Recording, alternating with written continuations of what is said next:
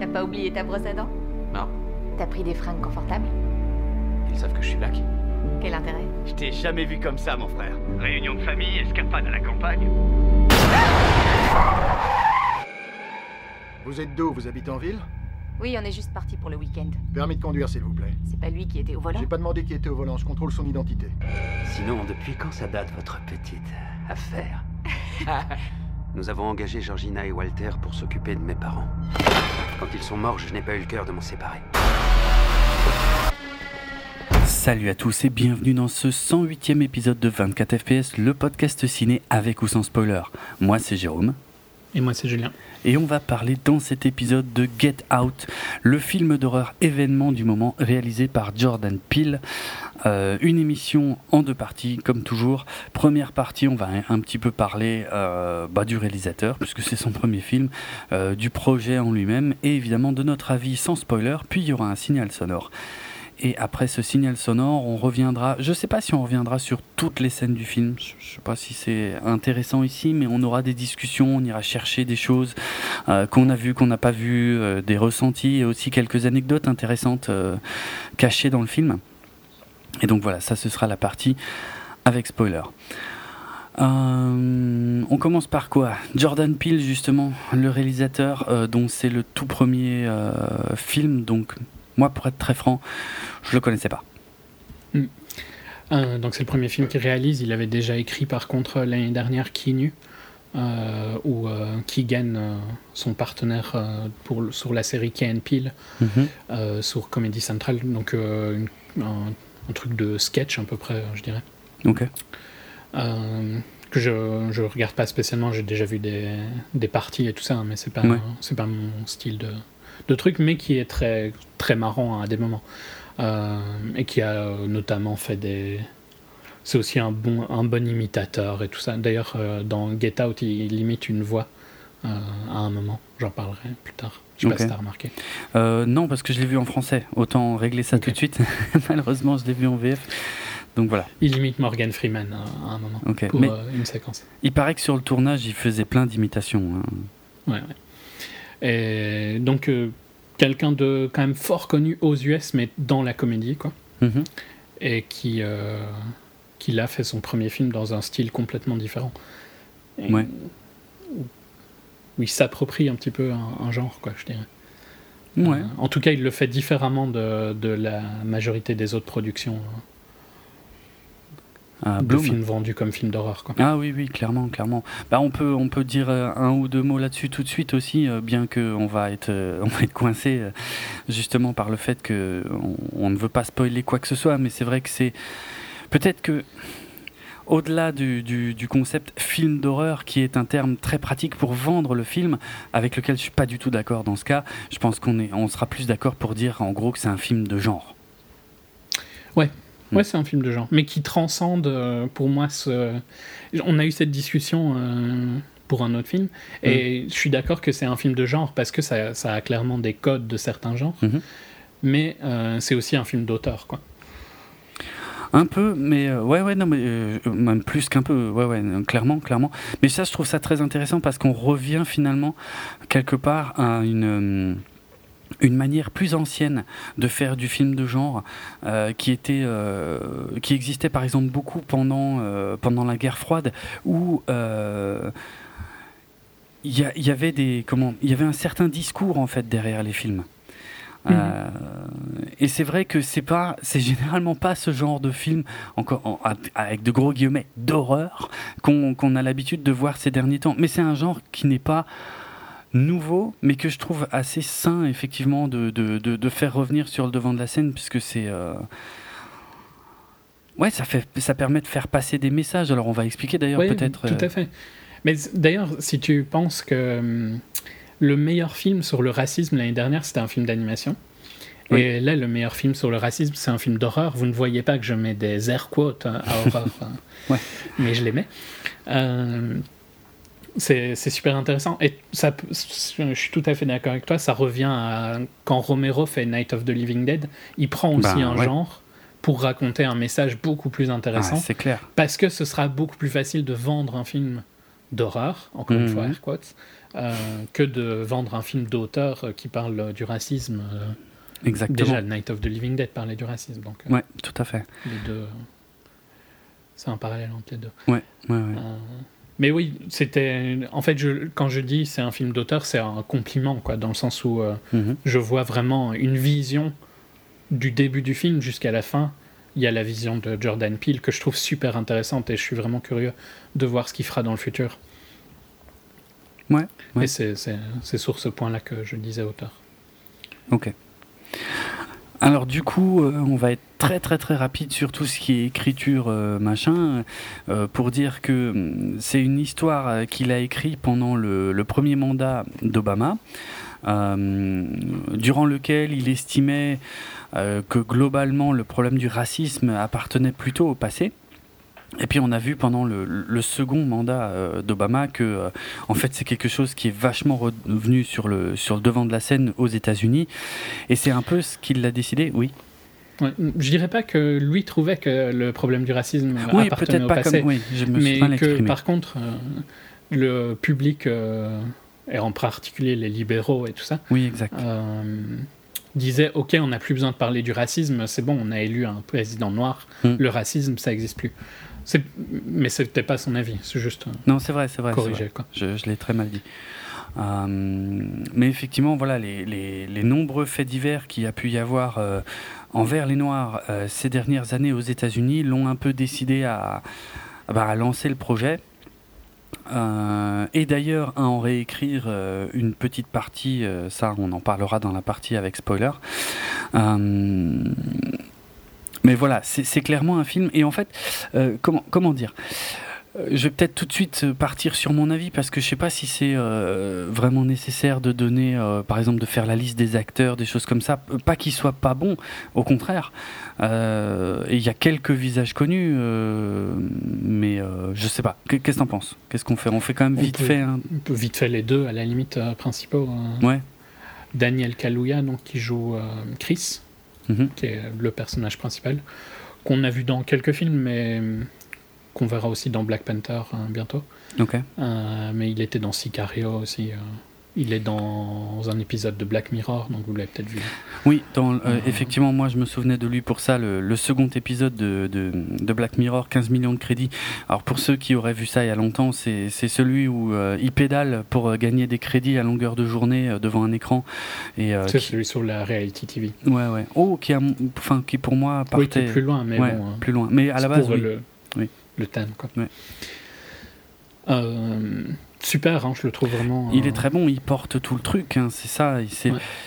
c'est, on, on est obligé de s'identifier à lui en fait. Je veux dire, quand, quand Ouais. le film euh, se passe. J'ai aucun de mal à m'identifier à lui. J'ai Ouais. entendu des critiques que je trouve honteuses, hein, donc euh, je l'ai dit. Mhm. Pas du tout mon avis, mais que euh, si t'arrives pas à t'identifier à ce personnage parce qu'il a pas la même couleur de peau que toi, il y a un gros problème euh, Oui. dans ta mentalité, quoi. Oui, ça c'est clair.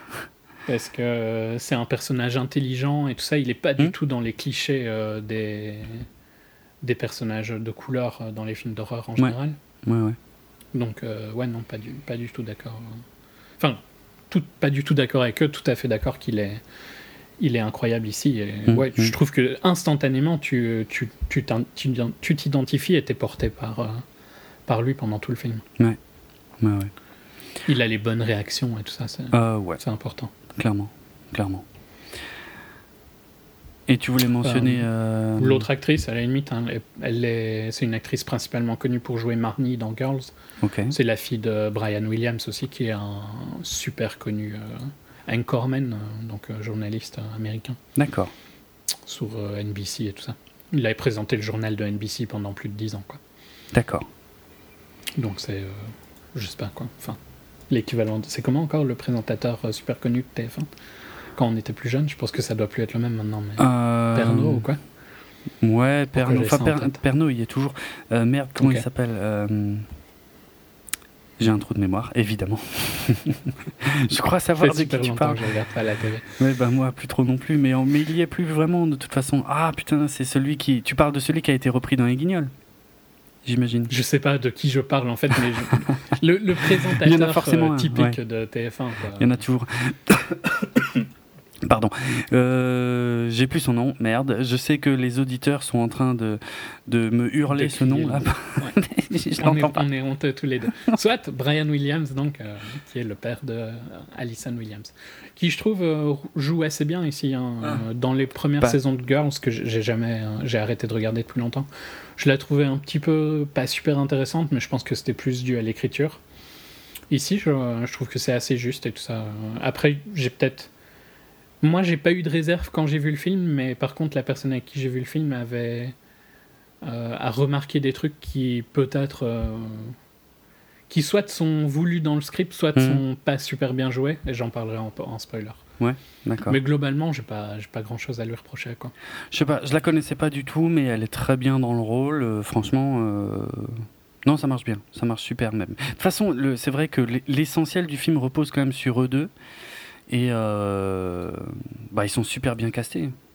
Ouais. J'ai pas de problème. Mais je trouve ça. que tout le reste du, du cast est aussi très juste, parce Ouais. que ils ont tous des rôles qui sont pas faciles à jouer, Mhm. Euh, où ça pourrait vite devenir ridicule, et ça l'est pas. Ouais, ouais, Il y a des moments euh, où euh, il y a de la légèreté quand même dans le film pour un petit peu euh, avoir une, une bouffée d'air frais, mais il n'y a jamais de ridicule, je trouve. Hmm. Sur des trucs qui auraient pu être difficiles hein, à jouer. Ouais, Donc euh, même dans les seconds rôles, euh, je trouve que c'est très juste. Quoi. Bah, le, le père, euh, joué par Bradley Whitford, bon, c'est un visage assez connu, je pense. Apparemment, surtout pour les fans de The West Wing. Mm. Euh, Catherine Keener, euh, que j'avais pas vu depuis un sacré moment, mais euh, elle était dans. Ouais, super connu. comme bah, surtout, ouais. euh, John Malkovich, c'est quoi le titre français? Dans la tête Non, dans la peau Putain, je sais plus. Dans, Dans la, la peau, peau, pour ouais, moi. je crois que c'est la peau Ouais. de John Malkovich. Une actrice que j'aime beaucoup. Caleb Landry Jones, j'adore cet acteur aussi qui joue le, le frangin. Euh, qu'on avait vu euh, vite fait dans X-Men First Class, c'était Banshee, mais euh, pour moi il m'avait surtout explosé à la figure, on, on va dire, dans Antiviral, hein, le film euh, Il du, était excellent. ouais ouais, le, Du le- fils de. du fils Cronenberg. Ouais. franchement extraordinaire. Et c'est c'est un acteur que j'aime beaucoup parce que justement il a il peut être il peut être super cool comme il peut être un peu euh, inquiétant et euh, enfin je veux dire Ouais, euh, il, il est creepy de base un peu quand même. ouais un peu voilà mais ouais je sais pas il marche moi j'aime bien j'aime bien j'aime bien ce genre d'acteur en fait Ouais. En dehors des codes justement classiques je trouve et on va Ouais, peut-être en- non, non, clairement, il a un visage particulier. On va peut-être encore juste mentionner euh, Lil Rel Howery qui joue euh, Rod, un personnage important. Qui je trouve est important dans le film euh, parce qu'il a un rôle quand même assez différent euh, qui pareil aurait pu euh, tourner au ridicule mais qui, a- qui souvent ces scènes aident le film à à se rafraîchir un petit peu euh, Mhm. à chaque fois et ouais c'est c'est pas mal Mais j'ai, euh, en ce qui me concerne, moi j'ai une petite réserve en fait à propos euh, du personnage. Pas de l'acteur, je le connais pas, mais plutôt bien. Euh, et c'est peut-être lié au fait que j'ai vu le film en français, parce qu'on sent justement que avec euh, Rod, c'est un peu le, c'est un peu le comique de la bande, quoi. Euh, c'est Ouais, c'est puis justement. je pense qu'il joue aussi sur certains clichés euh, Oui. d'afro-américains et tout ça Oui, oui. qui doit beaucoup moins bien passer euh, en français En français, ouais. Et, et, et- et effectivement, moi, euh, par moment, son personnage m'a gêné parce que je, je trouvais que, qu'il en faisait trop. Je trouvais qu'il en faisait des caisses et que euh, du coup, ça. En fait, ça, ça essayait d'apporter effectivement de la légèreté dans cette histoire qui est quand même pas euh, cool. Et. euh, mais en fait, le changement de ton était trop, un peu trop radical, si tu veux. Ça, ça m'a gêné par moment. Ok, c'est moins. Je peux comprendre pourquoi, parce que je, parce que je pense que pour moi, dans le film en VO, il est sur la, au bord de la falaise euh, entre les deux, tu vois. Ah ouais Et il arrive à garder ça comme ligne, qu'on lui- euh, comme ligne directrice, mais je peux comprendre que ce serait assez vite que tu tombes de l'autre côté, quoi. Euh, parce qu'il il manquerait pas grand chose. Mais je pense qu'il est quand même important parce qu'il représente aussi une partie de la culture quand ils Oui. sont entre eux, quoi. Oui, oui, oui, c'est vrai. Et euh, il représente une voix qui aurait peut-être manqué si elle n'avait pas été là. Mm. Donc, je comprends, hein, pour, je comprends ta critique. Euh, Moi, je l'ai pas ressenti comme ça. Après, je sais pas si c'est juste la voix ou si c'est que j'étais plus euh, d'accord avec ça que toi, quoi. Mais euh, ouais, enfin, de toute façon, on se rejoint quand même plus ou moins là-dessus. Quoi. On voit ce qu'ils ont essayé de faire. Je pense que ça passe un peu mieux. Ça ça m'a pas ruiné le film, hein, mais je veux dire, c'était un peu trop, parfois, flagrant ce qu'ils essayaient de faire. Et puis, ça, me, ça avait tendance à me sortir du film, en fait. C'était un peu bizarre. Mais euh, je dis pas que c'est raté. Ouais, et puis je sais pas si les blagues euh, sur la TSA marchent si t'es pas un- si tu connais pas plus la culture US aussi. Je sais pas comment Mm. ils ont traduit déjà, s'ils disent TSA ou pas. Ils disent TSA, mais c'est vrai que si tu sais pas trop ce que c'est, euh, c'est pas clair. Enfin, ils peuvent pas le développer, puisque si c'est pas développé euh, dans la version originale, euh, voilà quoi. Mhm. Ouais, mais il y a Bah d'ailleurs oui, un- puis enfin, tout le monde sait ce que c'est là-bas, quoi. Là-bas, oui, oui, oui. Enfin, j'imagine. Enfin, peut-être. Enfin, c'est la police des transports ou est-ce que c'est un peu réducteur Euh, ouais, ouais. Oh, ouais. Je sais pas si t'appellerais ça la police des transports, parce que c'est Je ce, sais pas comment c'est en fait. Security Administration. C'est plutôt ceux qui font la sécurité des transports. hein, Oui, la sécurité. Ouais, oui. C'est parce que la police, dans le sens, ouais, ouais, ça pourrait, tu pourrais dire la police, mais c'est eux qui euh, te contrôlent à l'aéroport Mhm, et tout mhm. ça, quoi. Ouais.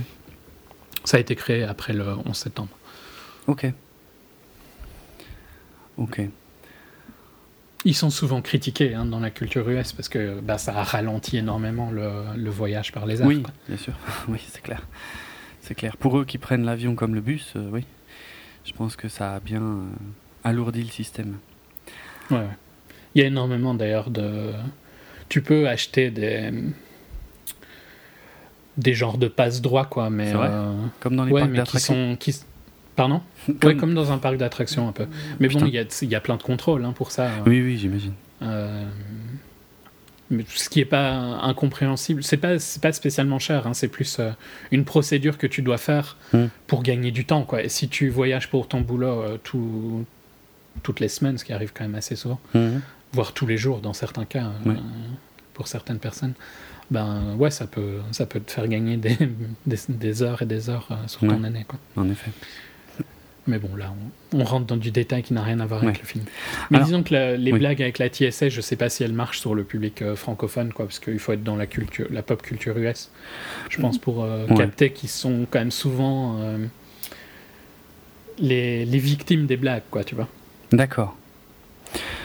Euh, bah écoute, ouais, c'est intéressant que tu me dises ça parce que j'ai effectivement le sentiment qu'il y en a une qui a pas du tout marché euh, sur moi et chez moi ou même sur la salle en général.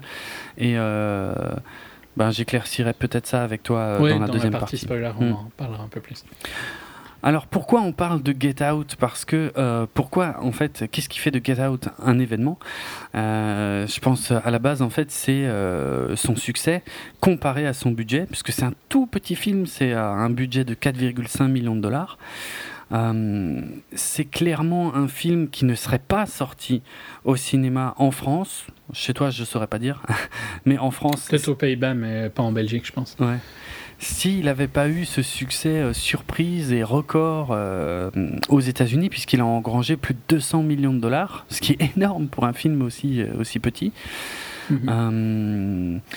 Mais voilà, euh, bon, on n'a même pas vraiment dit de quoi ça parlait pour ceux qui n'en auraient jamais entendu parler.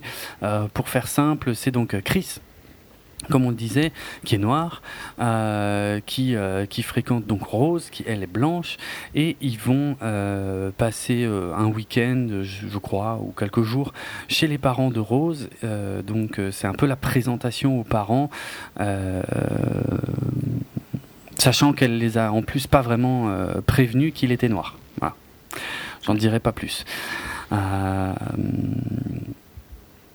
et c'est ouais, ouais non, c'est impossible à Ouais, développer c'est en fait. difficile de parler Ouais, ouais. sans spoiler. Et on est tous les deux allés dans le film en sachant le moins possible. Ouais, c'est Et clair. pour moi, c'est la manière de voir ce film. Ouais, Donc, euh, on est tous les deux d'accord qu'on veut pas, euh, on veut pas aller plus loin. Quoi. Moi, je le Mhm. conseille vraiment à 100%. Je trouve Pareil. que c'est le meilleur film là au ciné en ce moment, de Mhm. loin.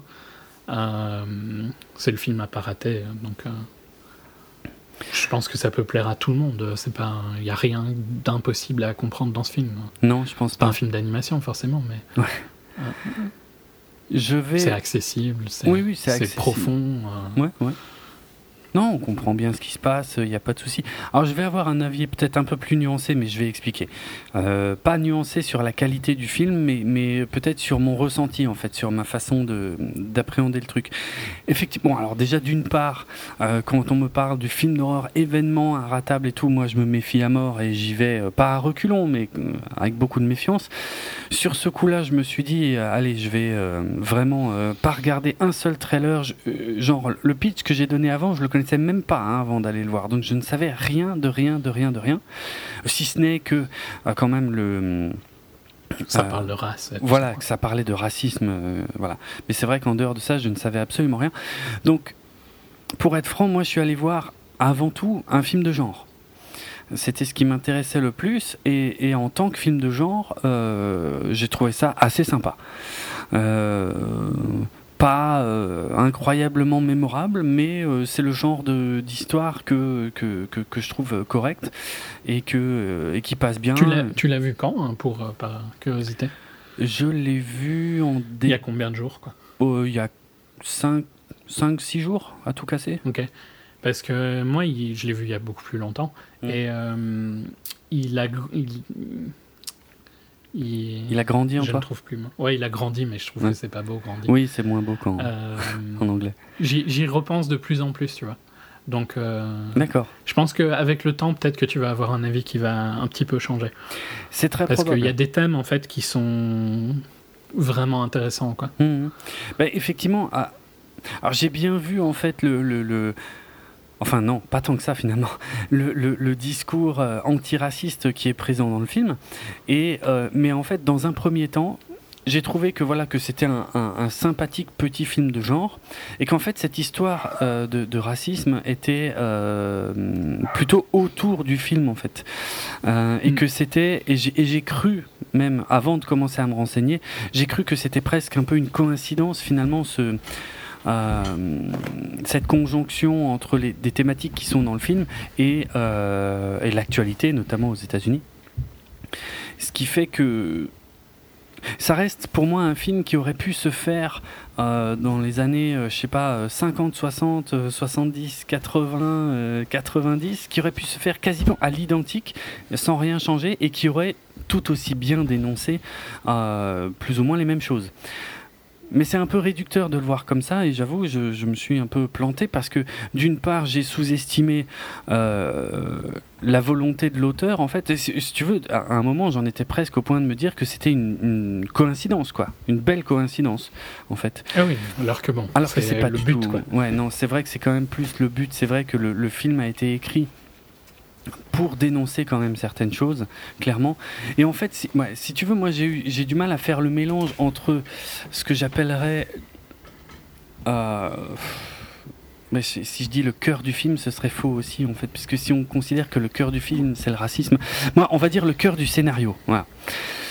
Ce qui est au cœur du scénario, en soi, est assez intemporel et, euh, et euh, ouais, s'inscrit bien donc dans le cinéma de genre que j'apprécie et qui passe bien.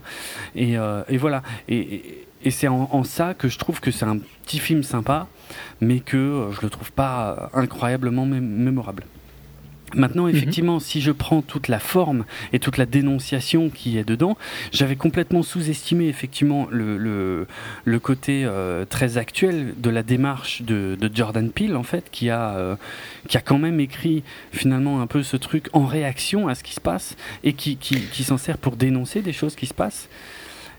Au final, par contre, je dirais presque que le film est plus un film du deuxième mandat d'O- d'Obama qu'un film euh, du mandat de Trump, dans le sens où Oui, on parle d'un racisme beaucoup plus euh, sous-jacent et tout ça, alors que Ouais. maintenant on est dans un racisme euh, où ils sont fiers d'être racistes. Quoi. Oui, c'est vrai. Donc euh, il est peut-être... Au final, il a un peu raté sa sortie sur ce point-là, dans le sens au niveau du, de la période, parce qu'il parle d'un racisme qui existe toujours, hein, je dis pas du tout qu'il n'existe plus, Mhm. mais qui s'est empiré au final entre euh, le moment de la conception du film et maintenant. Quoi. Ouais. Euh, Ouais, tout à fait. Disons qu'Hillary aurait été élu, il aurait euh, été parfaitement dans la continuité de- du racisme de l'administration d'Obama. Mhm. Et euh, là, on est. Enfin. Ils ont aucune honte de, de dire que qu'ils sont racistes, quoi, les électeurs de, Trump. Ouais, clairement. Clairement. Et C'est vrai que ça a quand oui, même, tout court. Ça, a quand même changé la donne, quelque part, je pense, pour la réception du film, et peut-être aussi dans la façon de le faire, quoique je pense que euh, quand Trump a été élu, le film était déjà fait, quelque part. Ouais, je pense. hein. Ouais. Et puis ça change rien sur la validité de ce qu'il raconte. Hein. C'est pas du tout une Ça, critique clair. quand je dis ça. C'est juste que il parle d'un type de racisme qui, euh, au final, euh, est toujours présent, mais c'est même plus le problème principal. Par contre, c'est peut-être un problème encore plus grave au final que Oui. ceux qui sont euh, ouvertement racistes, parce que euh, quand t'es ouvertement raciste, ben c'est facile de t'es un connard et puis on te met à part et voilà, tu resteras un connard. Mm. Euh, alors que ce genre de racisme dont Get Out parle est plus. un petit peu plus sournois, quoi. Ouais, tout à fait. Tout à fait. Donc voilà, en tout cas, euh, ouais, ce que j'essaie d'expliquer, c'est que j'essaie de faire ma critique en fait sur deux plans différents. Sur le plan genre pur, euh, c'est sympa. Sur le plan social, c'est probablement beaucoup plus intéressant. Et, euh, et comme moi, dans ma première vision, j'étais vraiment juste sur du genre, euh, c'est pas que je suis passé à côté parce que j'ai bien vu ce qui était dans le film, mais j'ai. Tu te concentrais sur autre chose. Ouais, je me concentrais probablement beaucoup trop sur autre chose et en fait, euh, j'ai un peu raté le coche, peut-être aussi, de, de, voilà, de, de certains trucs qui, qui sont pourtant flagrants, hein, faciles, mais, mais, mais moi j'étais là euh, pour voir un film de genre en fait. Mais Mais je suis pas en désaccord avec ce que tu dis. hein. Je, je vais essayer de l'analyser, mais dans un sens, je suis, je suis d'accord que c'est un, un bon film de genre, comme The Visit était un bon film de genre. Ouais. Pour rester dans la même, euh, le même studio. ouais, ouais. Euh, mais ouais, là où ça devient un grand film, c'est justement toutes les références qu'il met, toutes les Mm. parce qu'il est rempli de petits Easter eggs ou de petites euh, notes euh, qui le rendent euh, autre chose que juste un, un bon petit film, quoi. Je trouve. Mhm, mhm. Mais je suis d'accord avec toi dans le sens où, en tant que film, si tu enlèves un peu son sujet du racisme, oui, c'est un film sympa qui est bien interprété, bien Mhm. réalisé. Il Ouais. n'y a rien à reprocher, mais ça reste assez normal, on va dire. Ouais. Euh, et c'est tout le reste qui le, qui le, qui le porte plus haut, quoi. Donc voilà, je le conseille aussi largement. hein. C'est euh, pour les fans de genre, ça passe tout seul et en plus en bonus, on va dire en quelque sorte, il y a cette dimension sociale qui est quand même super intéressante, qui, qui, qui, qui invite à réfléchir. Et puis, euh, ben oui, pour tous les gens qui seraient justement intéressés probablement davantage par cette dimension sociale, ne vous laissez pas, euh, j'ai envie de dire, effrayer par cette euh, appellation film d'horreur, euh, dans le sens où c'est, euh, à mon avis, je crois, mais il faut dire que j'ai pas les mêmes filtres que tout le monde là-dessus, mais ça reste quand même largement regardable, je pense, par le, le plus grand nombre. Donc, euh, Oui, il y a peut-être une ou deux scènes un peu plus difficiles, mais Ouais. c'est plus une ambiance Ouais. Qui qu'autre chose. Mm. Ça deviendra sûrement le deuxième plus gros film au niveau euh, box-office de Blumhouse, donc c'est Ouais. pas petit quand même. Ok, en effet. Juste derrière Split, quoi. Parce qu'il là pour le moment, il est dernière Paranormal Activity, Ouais. mais euh, il risque de le dépasser vu que bon, il est toujours, euh, il est 500 000 dollars derrière Paranormal Activity. Ouais. Ok. il fera bien 500 000 sur les marchés où il vient de sortir. Parce qu'il vient de sortir sur quand même pas mal de marchés euh, Ouais. en Europe. Ok, bah on verra.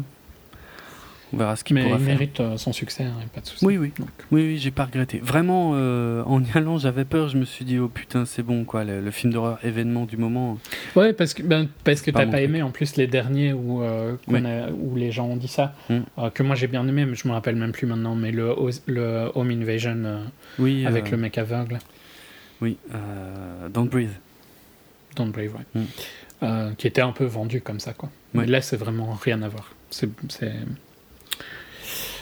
le film le plus intéressant qui parle d'un sujet important euh, et beaucoup plus intéressant que ne l'était genre euh, The Birth of a Nation ou bien Mm. euh, je, dirais, je dirais même euh, j'essaye de penser mais 12 Years a Slave était intéressant mais c'est un film qui te qui te matraque tu vois avec son sujet et c'est pas la Ah bonne ouais. manière pour faire apprendre aux gens je trouve Mm. euh, C'était un film intéressant visuellement, il y avait des plans que je trouvais vraiment incroyables, Ouais. il y avait un, un super jeu d'acteurs et tout ça. Euh, mais c'était un film difficile. Ici, on est dans un, quelque chose d'accessible qui t'apprend quelque chose en plus. Donc, euh, Ouais. c'est la bonne manière euh, d'approcher ce genre de sujet, comme l'avait fait Zootopia l'année dernière, hein, Ouais, ouais c'est vrai. qui t'apprend dix fois plus de trucs que, plein d'autres films qui veulent t'apprendre. quoi. Mm. Enfin, peut-être Ouais. que c'était leur but hein, de vouloir t'apprendre, mais ils le- ils l'emballent dans un package euh, qui le rend beaucoup plus Ça, plaisant. ça passe tout seul, ouais. Mm. Autre Euh, chose ou on passe à la partie spoiler? Ouais, C'est pas facile de parler de ce film sans. C'est clair, non, non, mais j'allais te poser la même question, donc euh, ouais, euh, essayez de ne pas le rater. Euh, on a déjà eu la chance qu'il sorte en France, euh, comme dit, euh, parce que c'était vraiment pas gagné hein, de base. Et euh, voilà, si, si le distributeur fait l'effort de le sortir, allez le voir, j'ai envie de dire, parce que ça permettra peut-être qu'on ait un peu plus de films comme ça euh, qui, qui auraient pu euh, passer sous les radars. Donc il y, a, y a un côté, je pense, un peu militant aussi, euh, cinéma- cinématographiquement parlant. Euh, à aller voir ce genre de film en salle, c'est important. Parce que le, Ouais. le cinéma, alors là, je vais, je vais, mais par contre, là, je vais un peu zapper peut-être le truc euh, social, mais le cinéma de genre a quand même beaucoup de mal à exister en France. Euh, donc, euh, ouais, je pense que c'est un bon signal d'aller euh, voir euh, comme ça des petites productions euh, en salle. Qui en plus, euh, dans, sur nos marchés, euh, il a rien, quoi. Il a, à part, à part son accueil critique, ils peuvent pas le vendre avec. Jordan Peele n'est pas connu. Mhm. Ils peuvent le vendre hein, avec euh, le nom de Jordan Peele aux US. C'est quand même quelqu'un qui a une, une aura et tout ça. And Peele sont super connus. Keegan est super connu. Euh, mais ici, pas du tout. Et euh, au contraire de, par exemple, quand Blumhouse vend The Visit, c'est facile. Ils vendent le- sur le nom de Shyamalan. Il est connu partout dans le monde. Hop, euh, on matraque sur ça et euh, on arrive à avoir un minimum d'audience. Ici, le film part sur rien. C'est une nouvelle IP. Le réalisateur n'est pas connu en, France. euh, Ouais. donc, allez le voir. Mais j'étais quand même surpris de voir pas mal d'affiches hein, chez moi euh, pour le film, hein, dehors, dans les rues et tout. hein. Mais comme dit, ils le vendent uniquement sur euh, le film d'horreur du moment. Effectivement, ils ont rien d'autre à vendre sur Qui l'affiche. a 100% euh, sur Rotten. Ouais, bon, ça. Non, mais bon, ça montre son accueil critique. quoi. Oui, oui. Euh, ok, Ok. on passe au spoiler. Yes. Allez, signal sonore. Il y a, euh, tiens, par exemple, euh, parmi les trucs que j'ai un peu raté entre guillemets lors du premier visionnage, cette- la scène d'ouverture en fait est super intéressante et elle, est- elle est déjà en plein dans, dans cette double thématique en fait. On est à la fois dans le genre et dans le social, hein, Ouais. puisque c'est un, un- un jeune noir qui, euh, qui cherche son chemin dans, dans des quartiers assez huppés.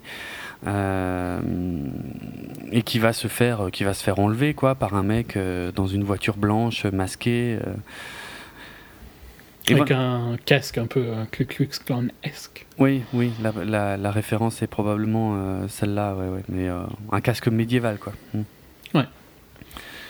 Et effectivement, la thématique, elle est double, quoi. C'est, euh, ok, on est sur un plan ultra classique du cinéma de genre pour commencer un film, mais en fait, ce que ça dénonce aussi, et qui est intéressant, et que j'ai pas, comme dit, hein, forcément capté tout de suite, c'est bah, le fait qu'un jeune noir soit euh, en danger dans un Oui, quartier mais qui riche. doivent s'inquiéter, quoi. Voilà, c'est ça qui. Alors que nous, euh, ça nous vient pas à l'idée. Ben non.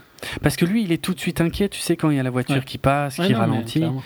Euh, C'est intéressant et en fait c'est ce qui fait c'est c'est tous ces petits éléments de- dans ce genre-là en fait qui font la richesse de ce film c'est qu'il y a plein de trucs que moi j'ai pris euh, pour euh, des codes assez classiques qui ont qu'en fait euh, ouais qui ont qui ont été super bien réfléchis par rapport à, Il y a un double visionnage, quoi. Ça Bah, fait partie ça. du genre, mais c'est aussi un vrai problème Mm. de, que, que les jeunes afro-américains vivent, quoi. ouais ouais tu veux déjà parler de la première chanson qui ouvre le film? Ah euh, tu en parleras probablement mieux que moi là pour le coup vas-y Bah, pour le, c'est une chanson qui est en swahili, donc euh, je ne savais pas les paroles quand j'ai euh, vu le film pour la Mhm. première fois. hein, Il n'y a pas de, euh, mais euh, qui euh, globalement euh, te dit déjà euh, ce qu'il faut faire dès le début du film, parce que globalement le, le, les, les paroles traduites disent que tu dois t'enfuir, que tu dois courir. euh, Enfin, c'est brother, listen, listen to the ancestors, run, you need to run far. Brother, listen to, the, listen to the ancestors, run, run, to save yourself. Hmm. Donc le film te dit déjà Get Out hein, Ouais. dès le- la première. euh, dès le- la première chanson. C'est la chanson qui clôture aussi le film euh, de tête. Ok. Je trouve que c'est intéressant quoi, qu'il ait Ah déjà oui. mis ça. Bah oui, oui, c'est clair. C'est toujours malin quand t'as des indices comme ça, euh, effectivement, qui sont Il y en a plein euh, que j'ai pas vu à la- au premier visionnage. hein, Hum, mais hum, pareil, Il y en a plein euh, pareil. qui sont présents. Parce qu'en apparence, le début du film est assez classique. On apprend vite fait à connaître les, les deux jeunes gens. Ils sont très mignons, euh, ils s'entendent bien, ils ont l'air gentils. euh, ils vont passer le week-end chez les parents. Ils passent un coup de fil euh, au pote dans la voiture, histoire de, de- de présenter le pote aussi, qui est un peu le déconneur de la bande. Euh, Et puis on, on- on s'arrête, premier choc, et, que- pour être franc, j'ai vraiment pas compris la première fois. Je comprenais pas pourquoi il insistait autant là-dessus. Euh, il renverse un cerf en voiture. Et là, il y a plusieurs choses intéressantes qui vont se passer. Euh, D'une part, le, bah, Chris a, a- a l'air d'être un peu euh, retourné, a l'air même d'être clairement euh, secoué par ça. On saura Mhm. plus tard pourquoi. Oui, même si après, je trouve qu'il a une réaction, euh, même sans savoir pourquoi, je trouve qu'il a une réaction d'empathie, en fait, mais clairement. euh, qui est normale, tu vois. Ouais, ouais. Et que. Enfin, je euh, sais pas, c'est c'est pas comme ça que tu réagirais. Si, ah bah si, moi, totalement, mais- totalement. Euh, si, si, complètement. Mais en fait, je serais ce que... triste, quoi. C'est beau, un cerf, en plus. Ouais, enfin, je ouais, dis pas ouais. que tu peux tuer des trucs moches, euh, parce qu'ils sont moches, hein, mais... euh, Enfin, tu viens de, de faire souffrir un animal, en plus, qui est en Mhm. train de souffrir, donc c'est logique d'être mal, quoi. Je trouve que hum, c'est- sa réaction d'empathie ne fait que encourager ton identification à son personnage. Ouais, ouais. Euh, et j'ai pas vu qu'elle avait une réaction euh, pas empathique, en fait. C'est vrai qu'elle est, elle est connasse hein, dans, dans cette scène-là. Ben, Elle s'en fout complètement, quoi.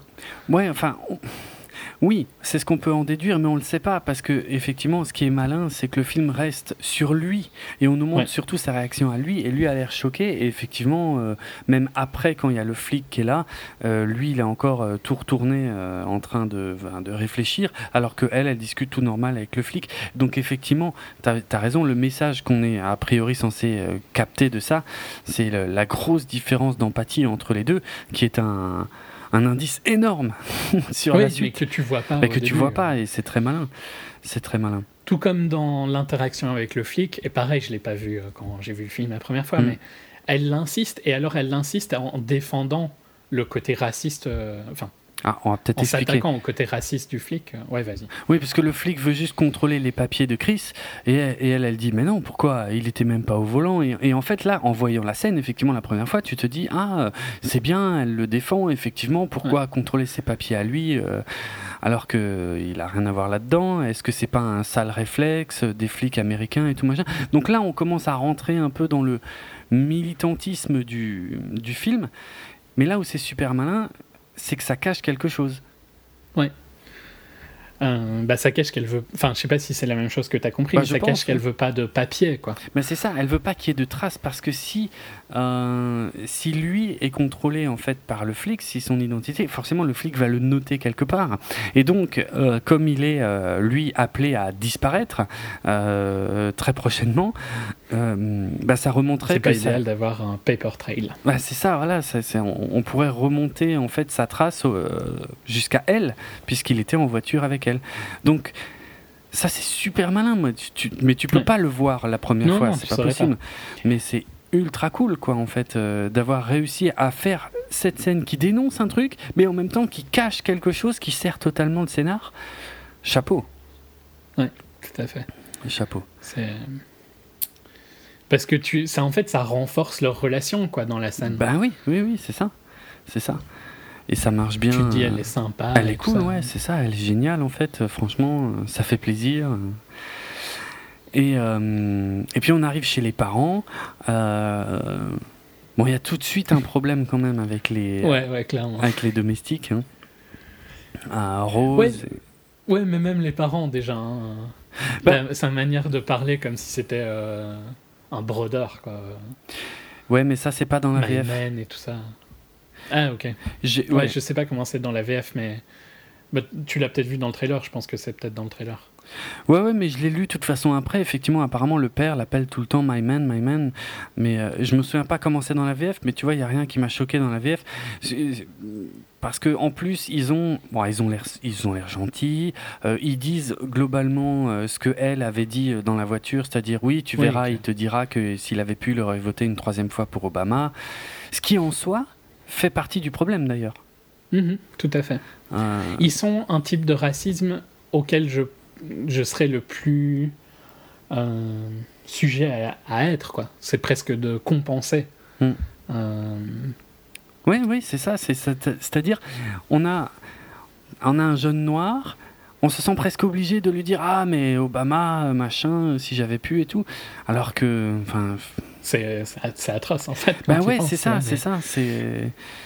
Je, enfin, on veut bien faire, si tu veux. Donc, c'est pas. Ouais, ouais. En C'est une envie part. de bien faire. quoi. Ouais, c'est ça, c'est une envie de bien faire, mais je dirais pas, c'est peut-être pas atroce, mais c'est quand même ultra maladroit. Mhm. Euh, J'avais eu euh, dans, dans un ancien 24 FPS, maintenant je sais plus euh, sur quelle saga, euh, j'avais parlé d'un artiste, un, un comédien de stand-up noir assez connu euh, aux, aux États-Unis qui s'appelait Richard Pryor. Et comme je sais qu'il est très peu connu en Europe et que je savais pas trop comment euh, le, le, le- comparer, je sais pas si tu te souviens, j'avais dit bah c'est un peu comme Eddie Murphy. Et, et puis je m'étais repris, je m'étais dit merde, c'est un peu raciste de dire ça. Et, et quelqu'un d'ailleurs m'avait fait la remarque euh, une fois dans les commentaires, je sais plus euh, si c'était sur Twitter ou sur le blog, m'avait demandé mais pourquoi est-ce que c'est raciste de, de dire ça? Et j'avais dit bah pourquoi comparer? Forcément Richard Pryor à, euh, Un autre. un autre noir quoi Je veux dire, euh, ce qui, ce qui m'intéresse c'est son humour. Et on- Surtout qu'en plus, c'est. c'est- Enfin, je, comprends pourquoi tu l'avais fait, parce que c'était une, une forme de simplicité, oui, quoi. Oui, mais oui. c'est un humour un peu différent. En plus, c'est plus. C'est honteux parce que j'ai envie de dire c'est presque un peu plus peut-être proche de Chapelle euh, à la bonne époque, mais c'est aussi un, un comédien afro-américain. Ouais, c'est compliqué. Non, mais c'est compliqué. Mais c'est un truc, voilà, ça part, en- ça part toujours d'une intention de bien faire, mais parfois, je dis pas toujours, parfois ça peut être lourd.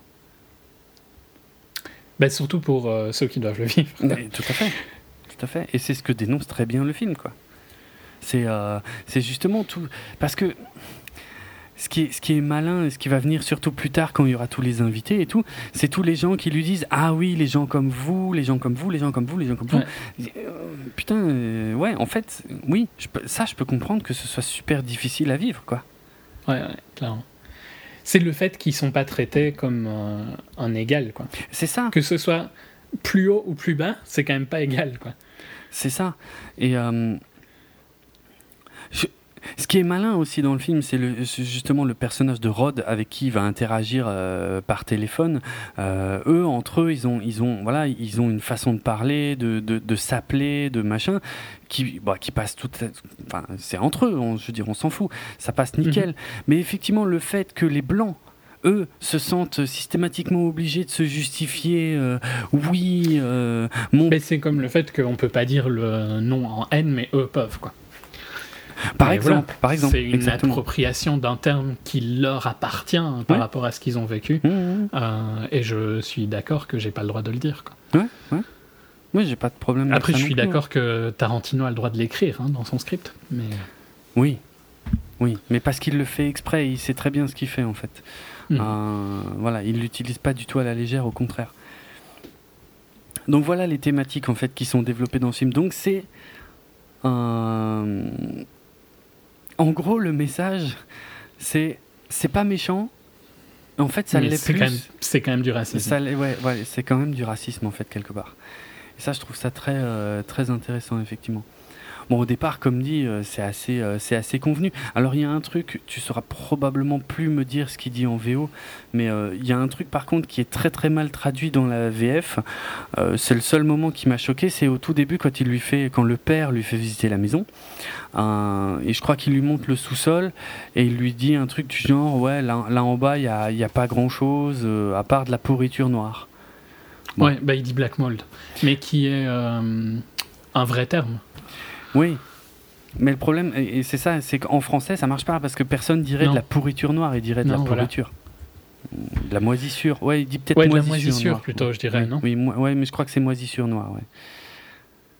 Là, sur le coup, ça m'a fait Euh. tiquer. Je me suis dit, tiens, c'est con parce que si on disait vraiment ça en français, ça passerait. et C'est probablement l'intention en VO. Mais là, si, enfin, personne dit de la moisissure noire. Euh, bon, ça c'est très con, mais bref. Peut-être qu'il pouvait pas. euh, Oui, personne dit de la moisissure noire. Ben, c'est ça que tu veux dire oui, On dirait de la moisissure on dirait court. juste de la moisissure. voilà, Ouais, ouais, ok. Mais par contre, eux, ils disent vraiment Black Mole, donc le- ouais, je sais. c'est logique euh, là pour le coup. Je sais. Ouais, c'est une super bonne double référence à ce qui se passe au final dans euh, le sous-sol, je trouve. Mais Oui, oui. c'est vrai que le dialogue est foireux. euh, Bah, parce que je en pense que. Il est pas censé attirer ton attention. Or, moi, il a attiré mon attention parce que justement, je me suis dit, tiens, il dit un truc pas normal en fait. Il dit un truc qui se dit pas. Donc, Ouais, ouais. euh, voilà. Ouais, alors que c'est logique que tu dises que dans le basement, il y a du Black Mole. Bah oui. Donc, euh, ouais, ouais, je comprends. Eh, c'est- D'ailleurs, c'est peut-être un bête truc, mais qui fait que tu sors un peu plus du film plus vite et que tu analyses plus le film. Que Ah oui, ah oui, ah oui, c'est oui, oui, c'est vrai, je l'ai pas dit, mais euh, moi j'étais très euh, dans l'analyse, dans, dans, je voulais comprendre. Il y a un truc qui tourne pas rond, et moi en fait je cherchais ce que c'est, et, et, et je l'ai d'ailleurs trouvé assez vite. Le, enfin trouvé. En tout cas, j'ai eu la chance de, parmi mes théories euh, d'en avoir une que je privilégiais et qui s'est trouvée être euh, celle à laquelle je pensais. Et le reste du film, en, fait, m'a davantage intéressé euh, parce que je cherchais tous les éléments qui pouvaient m'aider à comment à me rendre compte, enfin à être sûr que ma théorie était juste quoi, et elle l'était. Donc d'un côté, voilà, c'est pas non plus le suspense du siècle en fait. Euh, on se rend quand même très vite compte qu'il y a un truc qui tourne pas rond. Il y a un truc qui va pas, mais moi perso, euh, au contraire de mon cousin qui va dix fois moins au cinéma que moi, Mm. avec qui j'ai vu le film, euh, je n'ai pas vu. Je me disais qu'il faisait du trafic d'organes ou un truc Ah ouais creepy, tu vois. Mm. Euh, mais pas, j'ai pas du tout vu le reste. hein. J'ai tout de suite fait le lien, si tu veux, entre les domestiques, alors qui sont noirs, et, et- et c'est vrai qu'ils ils insistent beaucoup dessus, en plus, ils te l'expliquent, hein, machin, ils étaient Ouais, là depuis longtemps, du temps des grands-parents. Euh, Il y a d'ailleurs cette Et phrase... il, il dit en Ouais. VO. euh, enfin, ouais, vas-y. Bah, c'est la même avis, en, en même chose. français, mais il y a effectivement cette phrase qui a un double sens énorme. C'est euh, quand il dit voilà, ils étaient déjà là du temps donc de, des grands-parents et, et- et quand ils sont morts, j'ai pas voulu les laisser partir. C'est génial dans le sens où nous on pense qu'il parle des domestiques alors qu'en fait il parle des grands-parents. mais ça on le sait pas encore. Euh, et euh, qu'est-ce que je voulais dire par rapport à ça? Mais quoi qu'il arrive, ils, se- ils se comportent. euh, comment elle ils s'appellent Georgina et Walter. Clairement. Ouais, ils sont ultra chelous, quoi. Et Ah ouais, ultra C'est eux qui rendent le film creepy à mort. hein. Mais complètement, complètement. Et entre leur attitude très détachée et le fait que dans le dialogue euh, suivant, donc euh, justement quand elle, euh, quand Georgina vient servir le thé, euh, qui fasse référence au, fait que la mère pratique l'hypnose. Pour moi, c'était bon. C'était les deux premiers éléments qui se sont connectés. Et entre ça et euh, donc, ouais, les domestiques, l'hypnose et le fait qu'il ait autant parlé des grands-parents, à ce moment-là du film, j'étais déjà sûr que en fait, les domestiques, c'était les grands-parents. Ok, tu, ouais, tu l'as vu super vite. Moi, Ah j'ai ouais, pas non, vu jusque la dit. fin. Quoi. Je te l'ai dit. Et, et voilà, euh, tout le reste n'était qu'une con- longue confirmation de tout ça. Je voulais, après, je voulais juste savoir comment ils faisaient, en fait. Euh, C'est un peu dommage parce que bon, voilà, t'as découvert un truc quand même qui est intéressant à découvrir plus tard. Mais bien sûr. Bien sûr. moi, je l'ai pas vu du tout euh, à ce moment-là, quoi, pour le coup. Ok. Par contre, ouais, il y a dans les détails que tu, qui- qui sont excellents hein, après. Donc quand un- euh, Georgina renverse le thé Mm. parce que euh, euh, Missy a fait cogner sa cuillère contre sa tasse Mm. et qui donc a fait un rappel de comment elle, hypno, comment elle hypnotise les gens après. Ouais. C'est un, un petit détail super intelligent à mettre là, quoi. Ouais, ouais. Ouais, bien sûr. Euh, on n'a pas non plus parlé. Après la chanson en Swahili, il y a une chanson de Childish Gambino Oui. qu'on est, que tu mettras à, à la fin de Oui. l'épisode, mais qui a aussi plein de, de dialogues super intéressants. hein. Euh, Il y a une phrase notamment dans la chanson où il dit stay woke, donc euh, dans le sens stay awake, mais en slang, quoi. Ouais. Euh, dans le sens de rester. euh, Alerte, attentif, ouais. Mm. comment disait Jean-Claude Aware. Aware. Mm. Voilà.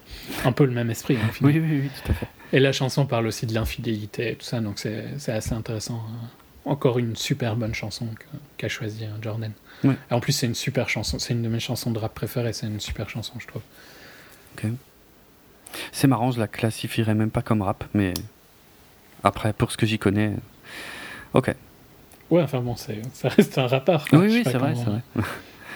Tu vois, que je, je- je- mais ouais, je m'en fous en fait. Hein, si tu la classifies pas comme rap, rap euh, je sais pas, tu classifies ça comment? C'est un peu une tangente, mais. Euh, on alors, tu me prends un peu au dépourvu parce que je l'ai réécouté juste une fois là avant de commencer l'enregistrement et euh, je me souviens même plus maintenant comment ça sonne exactement, mais euh, je sais pas, j'ai pas eu de feeling hip-hop. C'est quand même assez soft, c'est très doux. euh, mais, mais encore une fois, là, je suis, je, je n'y connais rien du tout. hein, donc, je dis Ouais, pas ok. que c'est pas Non, du rap. hein, je dis juste que moi, comme ça, en l'entendant, je me serais pas dit tiens, c'est du hip-hop. C'est tout. Ok. Ben euh, tant mieux. euh, Mm. Ça montre que le hip-hop euh, est un genre très grand, tu vois. Oui, oui, oui, c'est vrai. Euh, bon, on est un peu distrait par l'arrivée euh, du frère. Ouais. Qui a l'air super cool. bien creepy aussi. Mais ouais, voilà, qui devient quand même super vite méga creepy euh, pendant le repas, qui parle des. hum, hein, qui, qui, qui a envie de se battre en fait. Hum, Ouais, je, je, juste une, sur une petite scène aussi. Il Oui. y a une relation bizarre où il voit la hum, Missy et Georgina dans la cuisine et ça a l'air un peu tendu, tu vois, comme euh, Ouais. relation. Mm. Et en fait, c'est logique si tu penses que c'est sa belle-mère, quoi. Ah, et que c'est rarement des relations. euh, c'est rarement les relations les plus euh, paisibles, Oui, oui, c'est vrai. Exact, bien. Euh, et c'est aussi une bonne petite euh, analyse. Je voulais juste le dire avant d'oublier, euh, vu qu'on allait partir sur Poulain. ouais, ouais. Mais il y a un truc dans le même genre aussi, hein, quand il fait visiter justement la baraque, quand ils arrivent dans la cuisine, je crois que le, le père explique que c'était euh, la pièce euh, euh, de la grand-mère, Ouais. et, et effectivement, Georgina est là. Ouais. Donc voilà, ça fait partie de tous Plein ces de petits, petits trucs. détails. Ouais, ouais, non, mais c'est c'est vraiment malin. Mais ouais, avec le frère, enfin, c'est super chelou, quoi. Je veux dire, il a, il, il, il s'échauffe tout seul. Bon, il est bourré. euh, il a vraiment envie de se battre. Bon, pour, uniquement pour l'aspect sportif, hein, mais, euh, Mhm. mais c'est quand même super chelou un mec qui a autant envie de se battre contre quelqu'un qui en a pas du tout envie, quoi. Et qui ne se considère pas comme sportif non plus, d'ailleurs. Ouais, et euh, y a, je trouve que c'est là où euh, l'interprétation de Kaluuya est excellente parce qu'il a des regards qui, en, juste en un regard, il dit mais what the fuck quoi. Ouais, Qu'est-ce que tu- racontes quoi, tu Ouais, vois, gros ouais. crétin. Mais il peut pas dire ça. Non. Et euh, donc, euh, ah, tu sais quoi en fait, la vidéo que je t'ai fait regarder euh, juste avant euh, où Keegan traduit Obama. Hmm. Je Hmm. trouve qu'il fait un peu la même chose dans un sens, tu vois. Genre, avec son regard, tu comprends ce qu'il a envie de dire, Ouais. mais il le fait pas parce qu'il est habitué à devoir se comporter comme il faut, quoi. Oui, et puis là, il, ouais, il reste très poli. Je veux dire, c'est, il y a clairement une attitude agressive envers lui, mais il est euh, en quelque sorte en territoire ennemi, au propre et au figuré sur ce coup-là, Ouais. Euh, chez ses beaux-parents. Donc, euh, ouais, il va, il va rien dire, quoi. Mais Mhm. Ah, comme j'ai oublié, mais il y a quand on rentre dans, quand on voit le premier plan plan de la maison, donc Mm. au moment où elle se gare, Mm. je l'ai vu après, hein, je l'ai pas vu pendant le film. Il y a deux petits euh, socles avec des herbes euh, qui ont tous les deux un, un- un symbole d'oméga. Mhm. Et oméga, c'est euh, la fin, quoi. Donc, euh, Ouais. mais c'est vrai. symbolise que c'est la fin du chemin pour Chris. Mm. Mm. Encore un petit détail, hein. Ouais. sympa comme la première chanson, quoi. Ouais, ouais. Après, je pense que c'est chaud hein, de le voir à la- après, au premier visionnage si tu regardes pas sur ça, quoi, parce que c'est c'est tout petit. C'est clair. Il paraît que aussi dans la chambre où dorment euh, Chris et Allison, euh, euh, Chris et Rose, pardon, euh, il y a un, un poster qu'on peut voir que quasiment que dans un plan très furtif sur lequel est marqué Chris is dead. Ok. Donc, euh, Je l'ai pas vu ouais. Non, mais des trucs comme ça, apparemment, il y en a quand même pas mal, quoi. Bon, la nuit, euh, Chris n'arrive pas à dormir. euh, il se lève parce qu'on ouais, on en a pas parlé, mais en fait, il, enfin, il essaye d'arrêter de fumer. C'était ça, hein, l'hypnose. C'était pour ça qu'ils Mhm. ont mis ça sur la table. Et euh, bon, euh, Rose est pas très fan du fait qu'il continue à fumer, mais bon, bref, là, il a rien à faire. Il sort. Il va s'en griller une. Et puis, euh, moi, j'ai adoré ce plan de Walter qui court, court comme un dératé, à fond droit vers lui, quoi, et qui tourne au dernier moment. C'est super inquiétant. Là, on est en plein dans le code de l'horreur. Là, je suis d'accord. Ouais, ouais, c'est. C'est génial. Et... Et encore une fois, ça a complètement du sens par rapport à qui il est.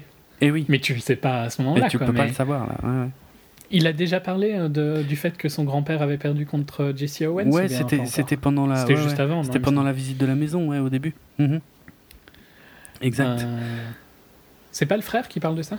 Non, non, c'est le c'est le père. C'est le père quand il lui montre le portrait euh, au mur et tout. euh.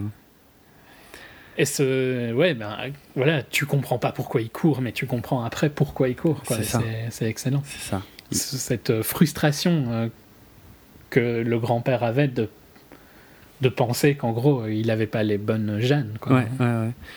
Et euh, effectivement, que dans la peau d'un noir, il peut, il peut courir plus vite. Donc apparemment, il passe plus ou moins ses nuits à faire ça. Ce qui est comme. Et ils ont pas dû euh, augmenter la vitesse ou quoi, c'est l'acteur qui courait vraiment comme ça. Putain. Ah non, mais parce que le mec, il est un peu massif et tout, quoi. Et avec Ouais, son fond. Euh, C'est super inquiétant. Quoi. Ah Et non. puis il tourne juste au dernier moment. D'ailleurs, Ouais, aux US, il y a eu un, un genre de Get Out euh, Challenge euh, Ah bon où euh, les gens se filmaient à faire ça. D'accord. Tu peux trouver pas mal de vidéos sur YouTube. Ok. Où il court genre dans des supermarchés et puis il tourne au dernier moment. Il y en a deux, trois qui se pètent la gueule. Ça, c'est marrant. D'accord. Excellent. Et dans le film, ça rend super bien, franchement. Mm, C'est- mm. Ultra creepy, quoi. À fond.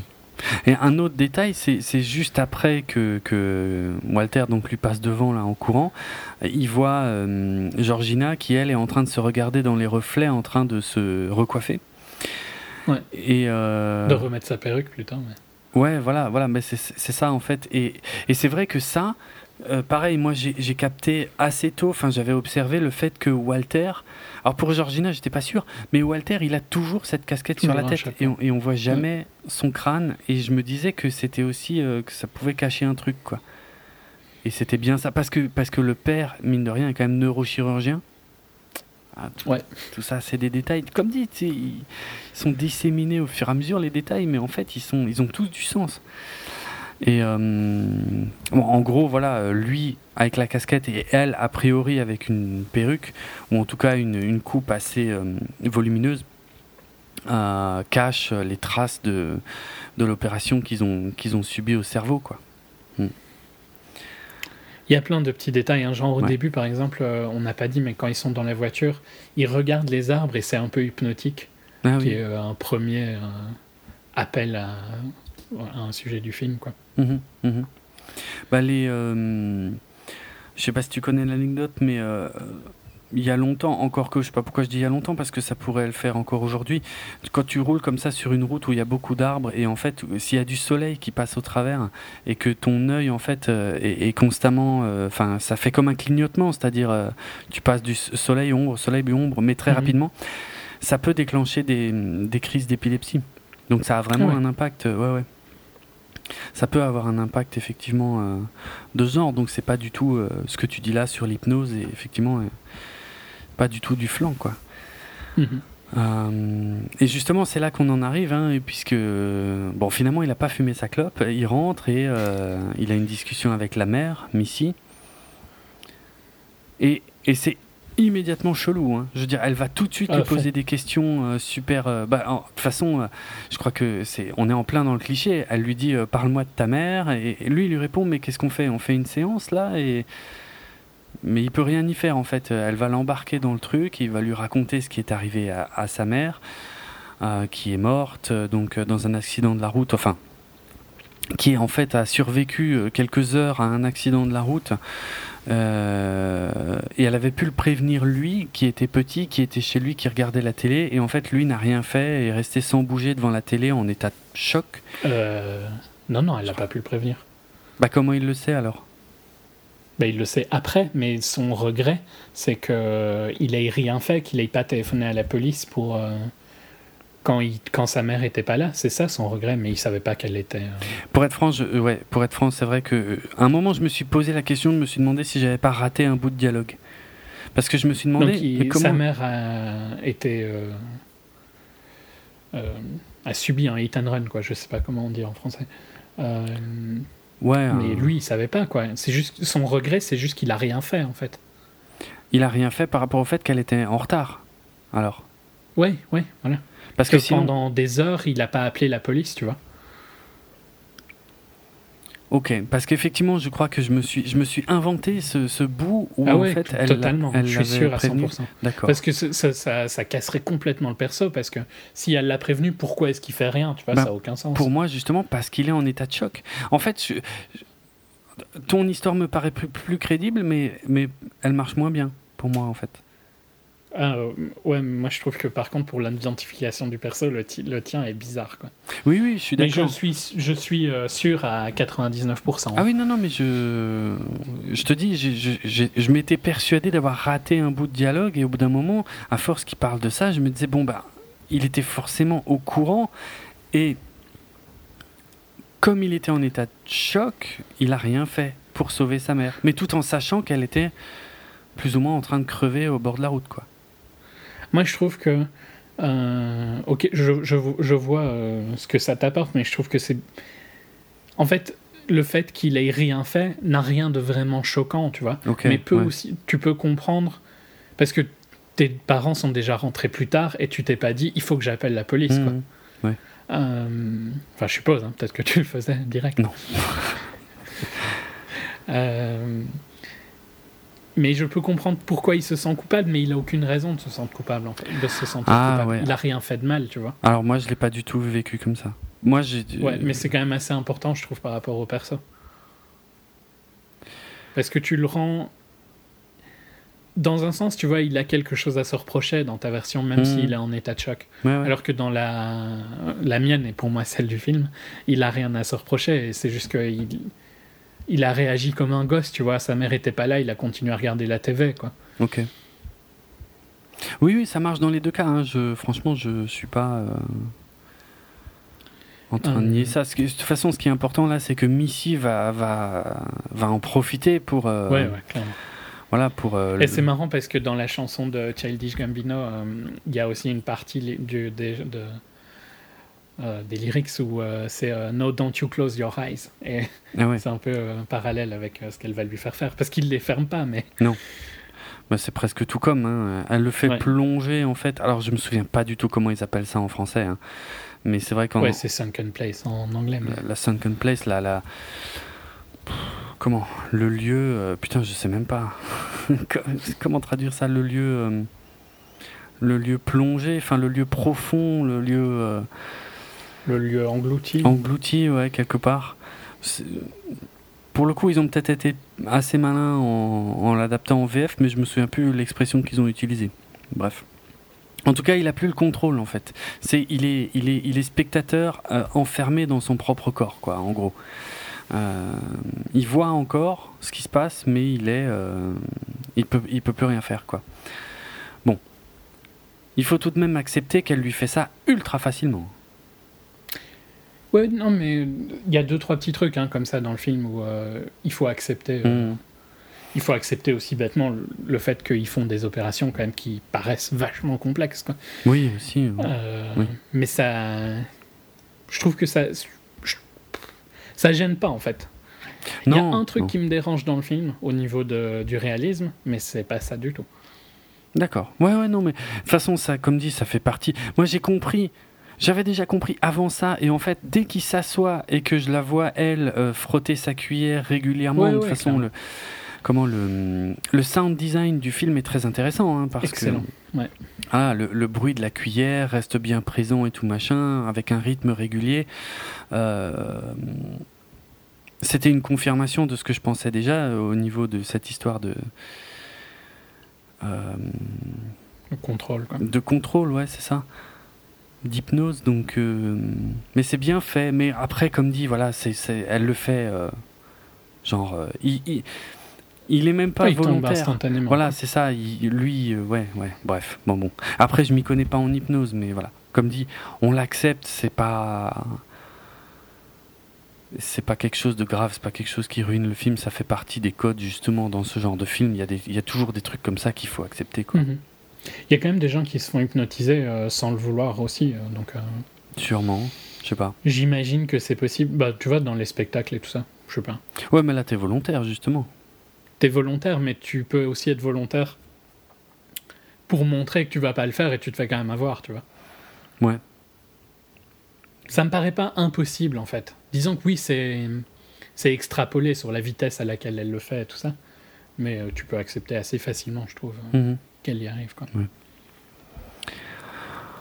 On passe rapidement sur le fait que, en tout cas, le lendemain, il se réveille, son téléphone est débranché, euh, et euh, en faisant un tour, il voit encore une fois Georgina. Son, son- son Windows Phone est débranché. Ça, tu l'avais bien souligné, c'est peut-être un des, un des aspects les plus euh, science-fiction du film, par contre. Ouais, ouais. Bah, c'est le- c'est quand je dis ce que je disais qui me dérange, c'est ça. Ouais, d'accord. oui, parce qu'ils ont que des produits Windows et surtout les Windows Phone, quoi. C'est Ouais. à la limite Les là. Windows Phone et ils font leurs recherches sur Bing, quoi. Ouais, C'est énorme. mais Parallèle, univers parallèle. c'est clair. Oui, surtout vu l'importance de Windows Phone dans le marché mobile aujourd'hui, quoi. Ah, c'est clair. Et tout le monde en a là. Ouais, bon. Mais c'est ce qu'on a déjà dit euh, plusieurs fois. euh, les Windows Phone, tu les vois, mais que à la TV, quoi. Ouais, ouais, c'est vrai. Je sais pas si ça sauvera le. je pense pas. Non, hein. c'est mort. hein. C'est mort. hein, Ouais, je crois que c'est En mort. fait, je, je vois même pas pourquoi ils font, ils dépensent encore en marketing maintenant. quoi. Oui, c'est vrai. Ils ont pas accepté que c'était fini déjà? Pas savoir. Peut-être que le truc a été signé il y a longtemps, mais encore Oui, c'est possible. Ben, on est enfin déjà l'année dernière, on savait que Windows Phone c'était terminé. hein. Mais bon, bref, on verra. Ouais, Bing à la limite, tu vois, je peux encore comprendre. Mais Windows Phone, c'est. Ah non, Windows Phone c'est trop. Ouais. Bref. Euh, ouais, la discussion avec Walter euh, qui parle justement de Rose euh, d'une manière un peu chelou pour un pour un domestique. Du coup, euh, Mhm. après il va dire à Rose, ouais, je crois qu'il te kiffe en fait. Enfin, c'est bizarre, machin. Bon. Ça, c'est pas des éléments essentiels.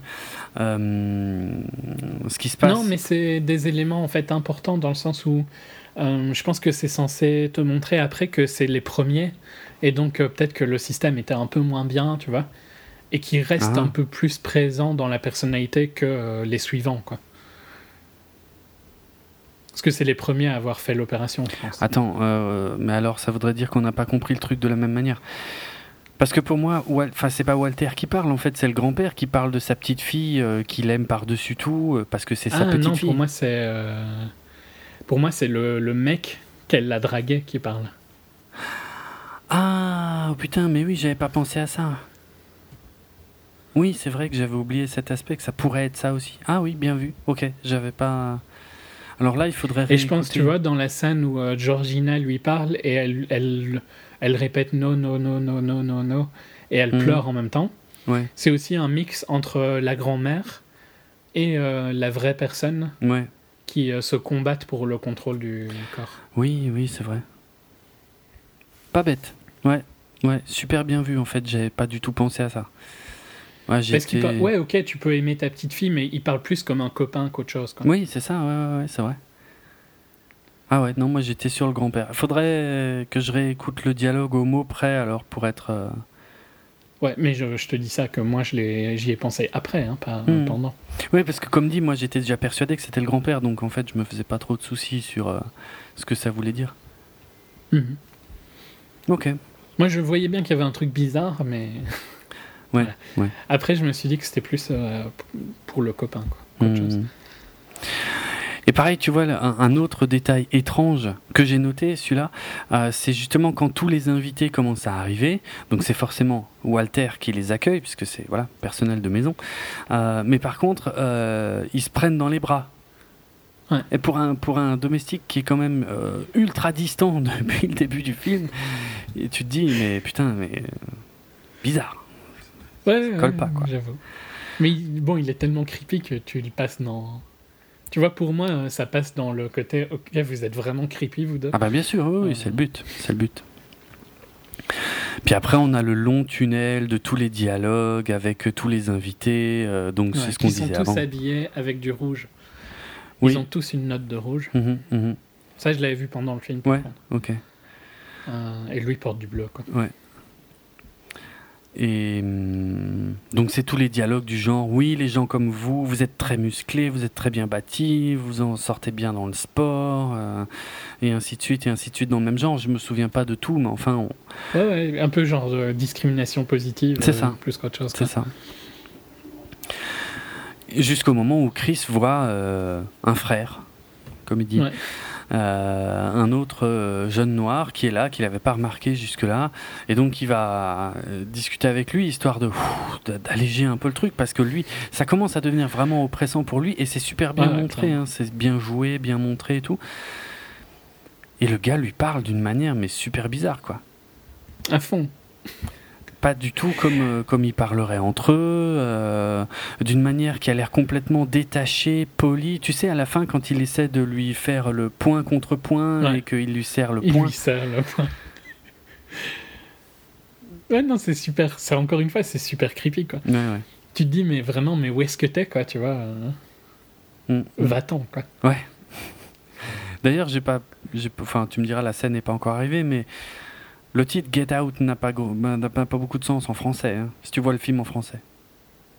Bon, je me suis douté, je me suis douté à quel moment on lui dit Get Out, mais euh, mais en français, il lui dit Tire-toi, ce qui n'est d'ailleurs pas la traduction littérale. Ah oui, oui, ok. euh, c'est vrai qu'il lui dit hein, à un moment. mais- Ouais, ouais. Ouais, ok. Euh, Logan, c'est comme ça qu'on le, Ouais. qu'on le présente euh, à ce moment-là, Logan. Donc, bon, Qui est, le... c'est le mec. qui est celui qui s'est fait kidnapper au début. Ouais, j'étais pas sûr, hein, en fait. Moi, c'est un des trucs que je me suis demandé. Hmm. Parce que ça, par contre, je me disais, mais il ressemble quand même à celui du début. Mais Voilà, vu que j'étais pas aussi poussé que toi dans mon analyse, je, je l'ai un peu zappé euh, sur le Hmm. côté. Quoi. Hmm. Ouais, pareil. Mais tu, tu te doutes qu'il y a un truc bizarre. hein. Pourquoi est-ce qu'il est comme ça? Et qu'il porte aussi un chapeau, hein, d'ailleurs. C'est vrai, c'est vrai. Et oui, oui. Et je crois que je m'étais fait la remarque, oui, justement, que ça collait avec euh, l'impression que j'avais déjà. euh. C'est peut-être d'ailleurs à ce moment-là seulement que j'y ai pensé. Je me suis dit, c'est quand même super chelou son chapeau. Personne d'autre a un chapeau. Et, euh, et j'y réfléchissais. Je me dis, ah, mais Walter, il a aussi toujours sa casquette. Mais j'étais pas sûr pour Georgina. Bref. Euh, il a aussi le dialogue avec le propriétaire de galerie d'art, Ouais, ouais, ouais, ouais. euh, qui est intéressant parce que c'est une des nombreuses références à, aux Stepford Wives. Euh, parce qu'il est photographe, mais comme Mhm. était euh, comme était le perso, euh, co- comme était Johanna dans euh, Stepford Wives. Ok. Donc tous les deux, euh, il y a une, euh, il y a des dialogues sur euh, l'œil qu'ils ont, quoi. A Ah, great eye en, anglais. Et euh, ben, elle était aussi photographe dans euh, euh, dans le film, qui pour moi a le plus, la plus grosse influence, c'est lui sur euh, Get Out, sur le sujet du genre en tout cas, tu vois. Oui, oui, de toute façon, euh, euh, Jordan Peele l'a dit, hein, qui s'était largement Mhm. euh, inspiré, euh, ou pas peut-être pas inspiré, mais en tout cas que ouais, le l'idée de départ vient euh, de ça, clairement. Ouais. Et j'ai Et il y a des. Oui. Ouais, vas-y. Ouais, bah, c'est juste pour dire, j'ai pas eu le temps en fait de, de le mater parce que moi j'ai jamais vu euh, Step, euh, Stepford Wives, ni l'original ni le remake. Euh. Et je voulais le regarder avant qu'on enregistre, mais j'ai pas eu le temps. Mais je je ferai ça. Je t'aimerais bien, je pense. Ouais, ouais, ouais. Et puis tu peux faire un parallèle sur euh, euh, les femmes et les noirs à notre, enfin les femmes à cette époque-là et les noirs maintenant. Ok. Il y a- mais il y a des plans intéressants où je- parce que tous les deux en final perdent un peu leur leur œil quoi tu vois quand lui Mhm. il est sous hypnose il perd un peu il devient euh, il, il perd le contrôle et elle euh, bah, je vais pas spoiler le film mais euh, il y a à peu près le même style de thème quoi Euh, pour ceux euh, d'ailleurs euh, qui euh, voudraient euh, s'intéresser aussi à Stepford Wives, a priori vaut mieux regarder l'original que le remake. Apparemment, le remake est une catastrophe absolue. Euh, J'ai jamais vu le remake c'est avec Nicole Kidman oui, je oui, oui, oui. Mais euh, je crois que ça ne. C'est pas que ça le problème. hein.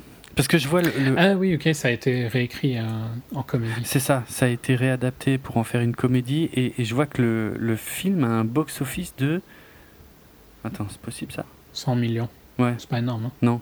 Non, c'est ça, ouais. Et des critiques ab- absolument catastrophiques a priori.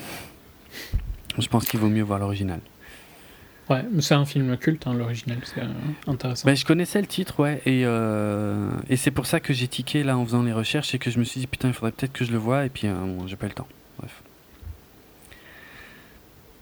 Je pense que le titre n'a pas aidé à ce qu'il soit connu.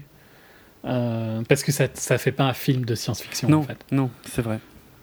c'est vrai.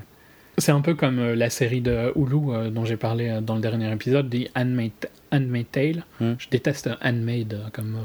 je sais pas pourquoi j'arrive pas à le sortir. Ouais. Ça, ça te paraît pas être un truc dystopique science-fiction. quoi? Non, en effet. Ça paraît plus d'être un truc en costume. Oui, clairement. Clairement. Donc, voilà. Tous les deux, excellents. Hmm. Euh, on continue. Bah, si on continue ouais, sur les passages importants, c'est quand. euh, parce que je passe le moment où tu sais, il monte à l'étage et tout le monde s'arrête de discuter. euh, Ouais, ouais, Bon, tout ça, c'est, c'est, ça ne fait que confirmer, on va dire tout doucement, que l'étau se resserre, quoi, et qu'il y a clairement un Mhm. truc, euh, que il est le centre finalement de toutes les attentions, et c'est pas pour rien, en fait. Il n'y a Ouais, rien d'innocent dans toutes les conversations et tout. Euh,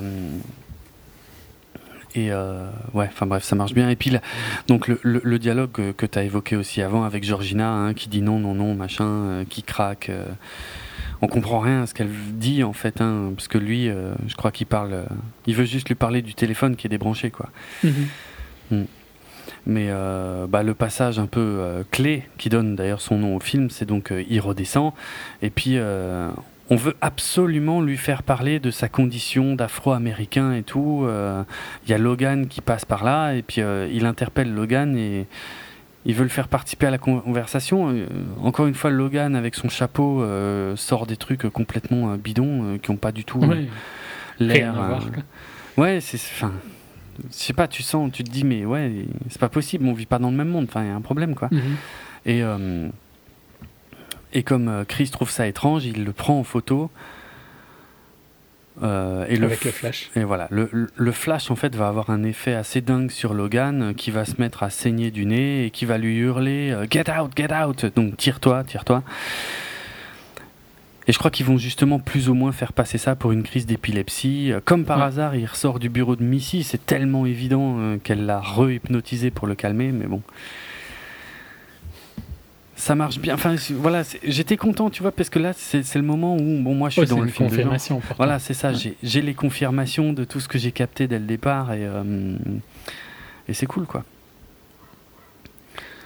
Et Chris euh, est pas convaincu. Ouais, euh, il a bien raison.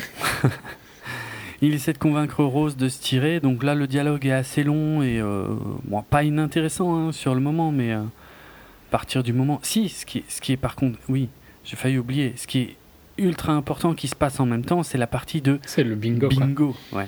Ouais. C'est horrible, en fait. Ouais, là tu, là, tu sais que. il- Enfin, c'est censé c'est bon. rappeler euh, les esclaves et les enchères C'est ça, les ça. enchères. Ouais, ouais, ouais. Tu vois, de toute façon, hein, qui joue aux enchères, mais. Oui, c'est pas du tout un bingo en fait. hein. Il y a le portrait de Chris en énorme sur la scène. euh, euh, tu vois qu'ils font aucun bruit par contre, hein, ils font tout avec des gestes. Ouais. Euh, C'est une, ouais, c'est une euh, silent auction. Ouais, ouais. Mais voilà Hmm. quoi, ils viennent d'adjuger Chris. D'ailleurs, non, en fait. Je crois que silent auction, ça veut dire quelque chose d'autre. Ah bon? Silent auction, je crois que ça veut dire quand tu mets un prix, euh, mais que tu, mets, tu dis pas que tu veux, tu vois, et que c'est le plus haut qui le, le prend. Ouais, je suis quasi sûr que c'est ça. C'est pas clair hein, ce que je viens Non, de dire. Ok. merci. Je, je suis quasi sûr qu'une silent auction, c'est genre il y a un- des objets, tu vois, euh, euh, sur une table, on va dire. Euh, tu peux. euh, Ah, mais il y a, il y a un épisode de Friends où je pense que c'est une silent auction, D'accord. euh, où euh, Joey achète un bateau. Donc peut-être que ça va rappeler à certains la scène, mais pour toi te l'expliquer, Hmm. euh, on va dire il y a 10 objets sur une table et tu as un papier et tu mets la somme que tu veux payer, tu vois Mhm. mais tu mets pas ton nom, quoi. Et je crois que c'est ça une euh, silent auction. Donc ici, c'est pas vraiment une silent auction dans le sens où, à mon avis, ils bident l'un après les autres. Oui, oui. Euh, mais ils sont par contre silencieux. Donc Ouais, ouais. On peut dire que c'est une silent auction de manière euh, en traduction Littérale. euh, littérale. Mm. quoi. Et donc c'est justement euh, le mec qui a la galerie d'art, euh, qui est aveugle, qui euh, semble remporter la mise. Donc Chris. Ouais. Donc moi, pour le coup, vu que je pensais plus euh, trafic d'organes, parce que j'étais pas allé plus loin en pensant que c'était un film de SF entre guillemets, Mmh, ouais. euh, bah, je, ça- je me suis dit ah ouais, bah il la jette ses yeux quoi. Ah ouais, ok. Mais Ah oui, c'est tout à fait. dans le sens qu'il va pas survivre à l'opération, on est d'accord. hein, Oui, bien sûr. plus trafic d'organes que transplantation de cerveau. De l'esprit, ouais. Enfin, du cerveau, ouais, pour le coup. Ouais. Après, c'est aussi logique qu'il achète Chris pour son regard, quoi, vu que son regard l'intéresse. Exactement, voilà. Non, euh, du coup, le dialogue d'avant était très malin aussi. Ouais, ouais, tout à fait. Ouais. Tout à fait. Euh, Bon, en tout cas, Chris a, convaincu Rose de, de, de se tirer de là. Euh, il rentre le soir, les, tous les invités se barrent. Il envoie quand même vite fait la photo euh, qu'il a pris euh, de Logan à son pote, Rod, qui reconnaît euh, André, en fait, André. euh, un mec euh, qu'ils connaissaient tous les deux il y a longtemps et qui a disparu il y a pas longtemps. Donc, le, la fameuse scène d'ouverture, quoi. Et là, effectivement, c'est la confirmation totale que pour Chris, il y a un souci et qu'il faut se tirer le plus vite possible. quoi. C'est bon, on perd plus de temps, attrape les clés, on se barre.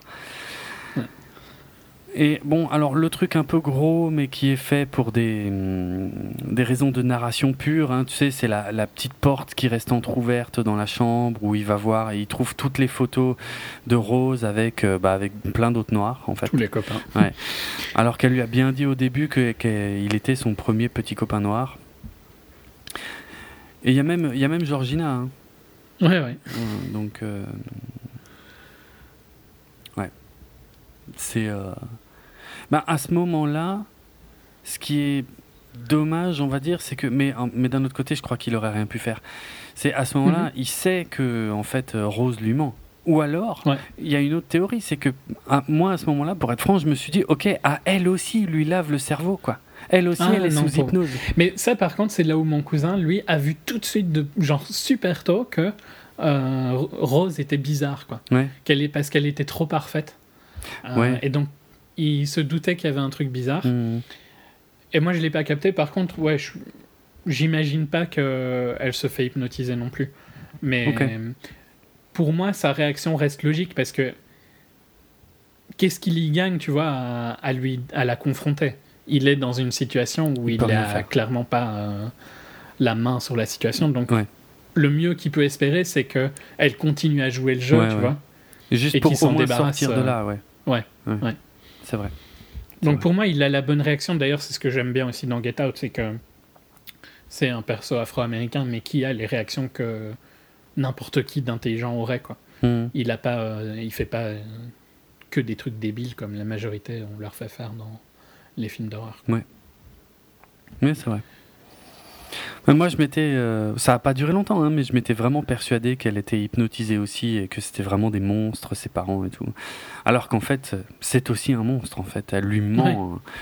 L'étau se resserre, il se. Il se... Et je trouve qu'elle joue super bien. ouais, quoi. franchement, ouais, en fait. Ouais, ouais. La scène passe super bien. Elle fait semblant de chercher les clés pendant super longtemps. Tout le monde se rapproche tout doucement de lui jusqu'au moment où elle dit Mais c'est très bien que je peux pas te les donner, quoi. Et le changement instantané est excellent. Ouais, ouais. Non, vraiment classe. Vraiment classe. Et comme il est toujours sous contrôle hypnotique, et ben quelques coups de cuillère sur, sur la tasse et hop, c'est bon, lui il retourne euh, s'immerger, on va dire. Et il peut plus rien faire. Pendant quoi. ce temps-là, il y a Rod aussi qui va à la police hein, avec sa théorie des sex-slaves. Ouais, alors justement, j'étais surpris par ce changement parce qu'à un moment, je me suis dit putain, si ça se trouve, on va plus du tout voir Chris et on va rester maintenant que sur Rod en fait. Ah ouais, On reste quand même pas mal Mais sur moi, je lui. trouve que ça fait du bien pour alléger un petit peu le truc, quoi, tu vois. Ouais, oui, oui, non, mais c'est une bonne idée. C'est une bonne idée. Euh, et Qui se fout bien de sa gueule, hein, les flics. voilà, c'est ça, il, ouais, il se fout bien de lui. Et ce qui est très malin de la part du, du réalisateur, c'est que les flics sont noirs. Ouais. Et ils se foutent quand même de sa gueule. Ce qui montre la difficulté, et d'ailleurs il y a un double sens, tu sais, dans, le, dans le terme sunken place, justement, cette, euh, c'est impossible à traduire, bordel, Euh, cette partie euh, immergée, euh, je sais pas, dans lequel, état immergé, on va dire, dans lequel se retrouve Chris quand il a plus le contrôle de son corps, c'est c'est censé en fait être aussi une, une espèce de parabole du, de justement de la condition des Noirs qui disparaissent. Euh, et quand tu vas voir la police, on ne prend pas au sérieux, quoi. Ils sont dans une sunken place. Ils sont comme ça dans une partie immergée. On peut pas, on peut pas les en sortir et, et- et on n'est pas pris au sérieux. Alors que je sais plus où j'ai lu ça, mais en gros l'image est assez juste. Si c'est euh, une jeune fille euh, blonde qui disparaît, là, boum, tu vas avoir la presse, tout le monde qui va se mobiliser et tout, quoi.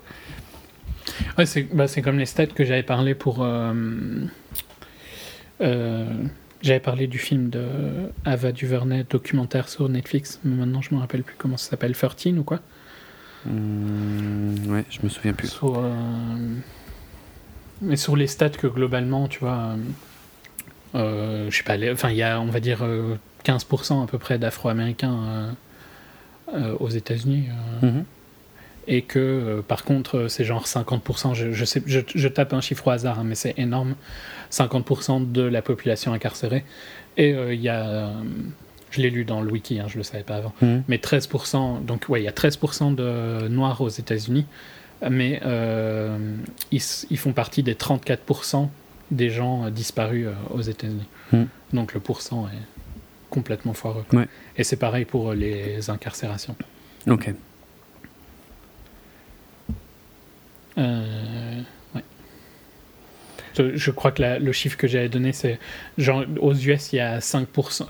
Les US, c'est 5% de la population, mais 25% de la population carcérale dans le monde. Mhm. Euh, mais vu que la majorité de la population carcérale aux États-Unis, c'est des noirs, l'équilibre est complètement foireux. quoi. Ouais. Tout ça grâce à des décisions de connards genre Reagan et tout ça. hein. Mhm. Mais ouais, c'est. Je fais une tangente, mais c'est triste de voir l'impact, tu vois, tu vois, parfois. De... Parce qu'on on se dit souvent que euh, ils n'ont pas d'impact, euh, les politiciens et tout Ouais. ça. Au final, euh, ça reste toujours pourri et tout ça. Mais sur des minorités comme ça, euh, l'impact de Reagan se fait toujours sentir maintenant, quoi. Mm. C'est choquant, tu vois. Un impact. Des décisions purement faites pour, pour des questions de racisme n'arrivent toujours pas à être euh, effacées. quoi. Ouais. C'est triste. Ouais.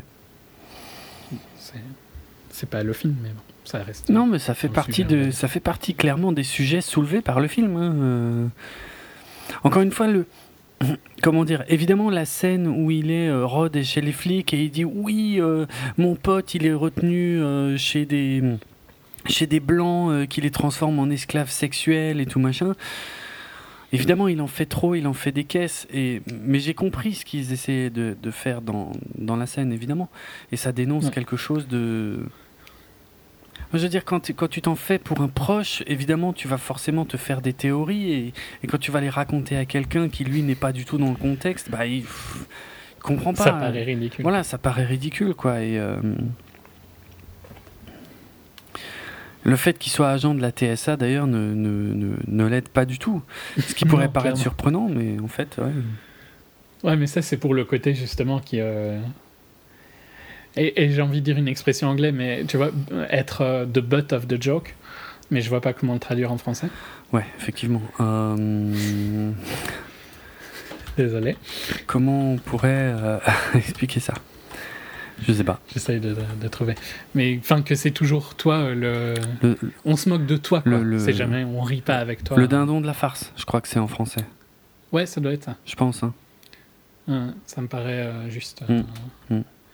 Et c'est un peu ça, quoi. Pour... Donc, si tu sais pas ça, je pense que les références TSA marchent pas vraiment. Non, non. Ouais. Bon, alors c'est. c'est, Euh. Tu, tu voulais encore dire quelque chose là-dessus? Non, non, non. Parce que c'est un, un moment du film qui a aussi parfois déplu, en fait. Euh, C'est-à-dire, là, on va basculer quand même dans un, un genre. euh, donc, moi, j'appelle toujours pas euh, de l'horreur, mais. euh, on est plus dans le fantastique au sens large. On est, pour moi, on est clairement euh, dans euh, un épisode de la quatrième dimension, en fait. Et c'est, Ouais. peut-être lié au fait que quand j'étais gamin, euh, j'ai été particulièrement euh, retourné justement par un épisode de la quatrième dimension où il était question de, de- d'implanter euh, son esprit dans un nouveau corps. ceci explique peut-être le fait que j'ai pensé à ça assez tôt dans le film. Euh, mais voilà, j'ai été, euh, ouais, quand j'étais môme, j'ai été très très marqué par la quatrième dimension. Ça passait le samedi après-midi, je sais plus trop, euh, sûrement sur sur la une, euh, peut-être la deux, je sais plus. Et euh, ce côté, euh, enfin ces histoires complètement fantastiques qui, qui, se, qui se finissaient souvent mal, ce qui est quand même pas courant, euh, et que j'ai retrouvé avec euh, avec joie euh, chez Black Mirror. J'aime beaucoup, j'aime beaucoup ce genre, mais je peux comprendre que tout le monde n'ait pas forcément envie de s'infliger des histoires comme ça, qui sont quand même régulièrement assez moches. Euh, mais voilà, pour moi, Get Out, c'est ouais, c'est exactement ça, quoi. Ça aurait pu faire un, un excellent court métrage ou épisode de, de, de série de ce genre aussi, quoi. Bon, pas Mhm. Black Mirror, Ouais, je suis d'accord. voilà, mais Non, enfin, ou alors il faut retravailler le truc Ouais. pour parler plus de la technologie sur qui leur permet ça, mais Mm. euh, c'est pas le sujet là de Get Out. Ouais. Euh, un truc que je sais pas si c'est malin ou pas, mais encore une fois, c'est clairement pour faire avancer le film, c'est quand Rod, euh, donc après euh, le fiasco chez les flics, euh, essaye de continuer à appeler Chris, et donc il y a Rose qui finit par décrocher. Et enfin, le discours qu'elle va lui tenir, à mon avis, est super chelou en fait. C'est parce que dans un premier temps, elle dit, euh, je sais plus quoi, euh, je sais même plus trop ce qu'elle lui raconte, mais genre il s'est barré. Elle essaye de flirter avec. hein. Mais c'est en fait c'est ça. D'a- Bon, d'abord elle, elle sort un truc plus ou moins crédible où elle dit euh, oui, euh, il est parti euh, très rapidement parce qu'il se sentait mal, il a oublié son téléphone. Et puis au bout d'un moment, effectivement, elle commence à le chauffer. J'ai trouvé que c'était trop brut, mais d'un côté, voilà, sans ça, ça n'expliquerait pas ce que Rod fait à la fin, mais enfin sa Ouais, présence. puis je pense que par rapport à qui elle est, tu vois, euh, Oui. je pense qu'elle est habituée à ce qu'on réagisse bien à ce qu'elle dit ça. Oui, oui, oui, clairement, clairement. C'est vrai que son- ce qui est intéressant dans ce qu'elle fait, c'est qu'elle, elle est déjà sur la cible suivante, quoi. Oui, parce que je pense que c'est déjà là, c'est là qu'elle mange les Fruit Loops ou pas encore? Hmm, Il y a des scènes avec après. Chris entre les deux, hein, mais Oui, voilà, oui, parce que ouais, pendant, pendant tout ce temps-là, on voit régulièrement Chris qui est euh, au sous-sol, attaché dans un fauteuil, devant une tête de cerf. Un petit rappel d'ailleurs au, au cerf du début du film, hein, euh, où Ouais. c'est un peu lui le cerf maintenant. Euh, et puis avec un, écran de télé, enfin une vieille télé qui s'allume de temps en temps et qui lui explique tout. Bon, ce qui en soi Ouais. n'est nécessaire que pour un, le un spectateur. expo dump. Mais oui, bon, voilà. Mais, mais c'est pas inintéressant. Avec le A Mind is a Terrible Thing to Waste. Et là, je crois que c'est Jordan qui fait ce- ce- ce- ce- cette ligne-là. Oui, c'est le réalisateur effectivement qui, qui, qui dit cette phrase très importante. Alors tu vas peut-être pouvoir m'expliquer pourquoi, parce que ça c'est quand même très ancré dans la culture US. Euh, ouais, mais alors là, c'est carrément même. Je l'ai lu pour Ouais. le film, hein, je le savais pas Je- avant. Je l'ai lu aussi. On est quand même dans un truc euh, assez vieux, mais c'était un slogan d'une euh, d'un college fund pour euh, les Noirs, mais Ouais. dit avec un autre terme. Oui. Euh, et qui avait des pubs donc euh, sur le fait que bah voilà, c'est en fait le slogan n'est pas mauvais. Hein, Non, Mine non, is a terrible thing to waste. euh, donc c'était pour euh, promouvoir l'éducation des Afro-Américains, mais c'est très raciste quoi si tu regardes Bah, ça maintenant. ouais.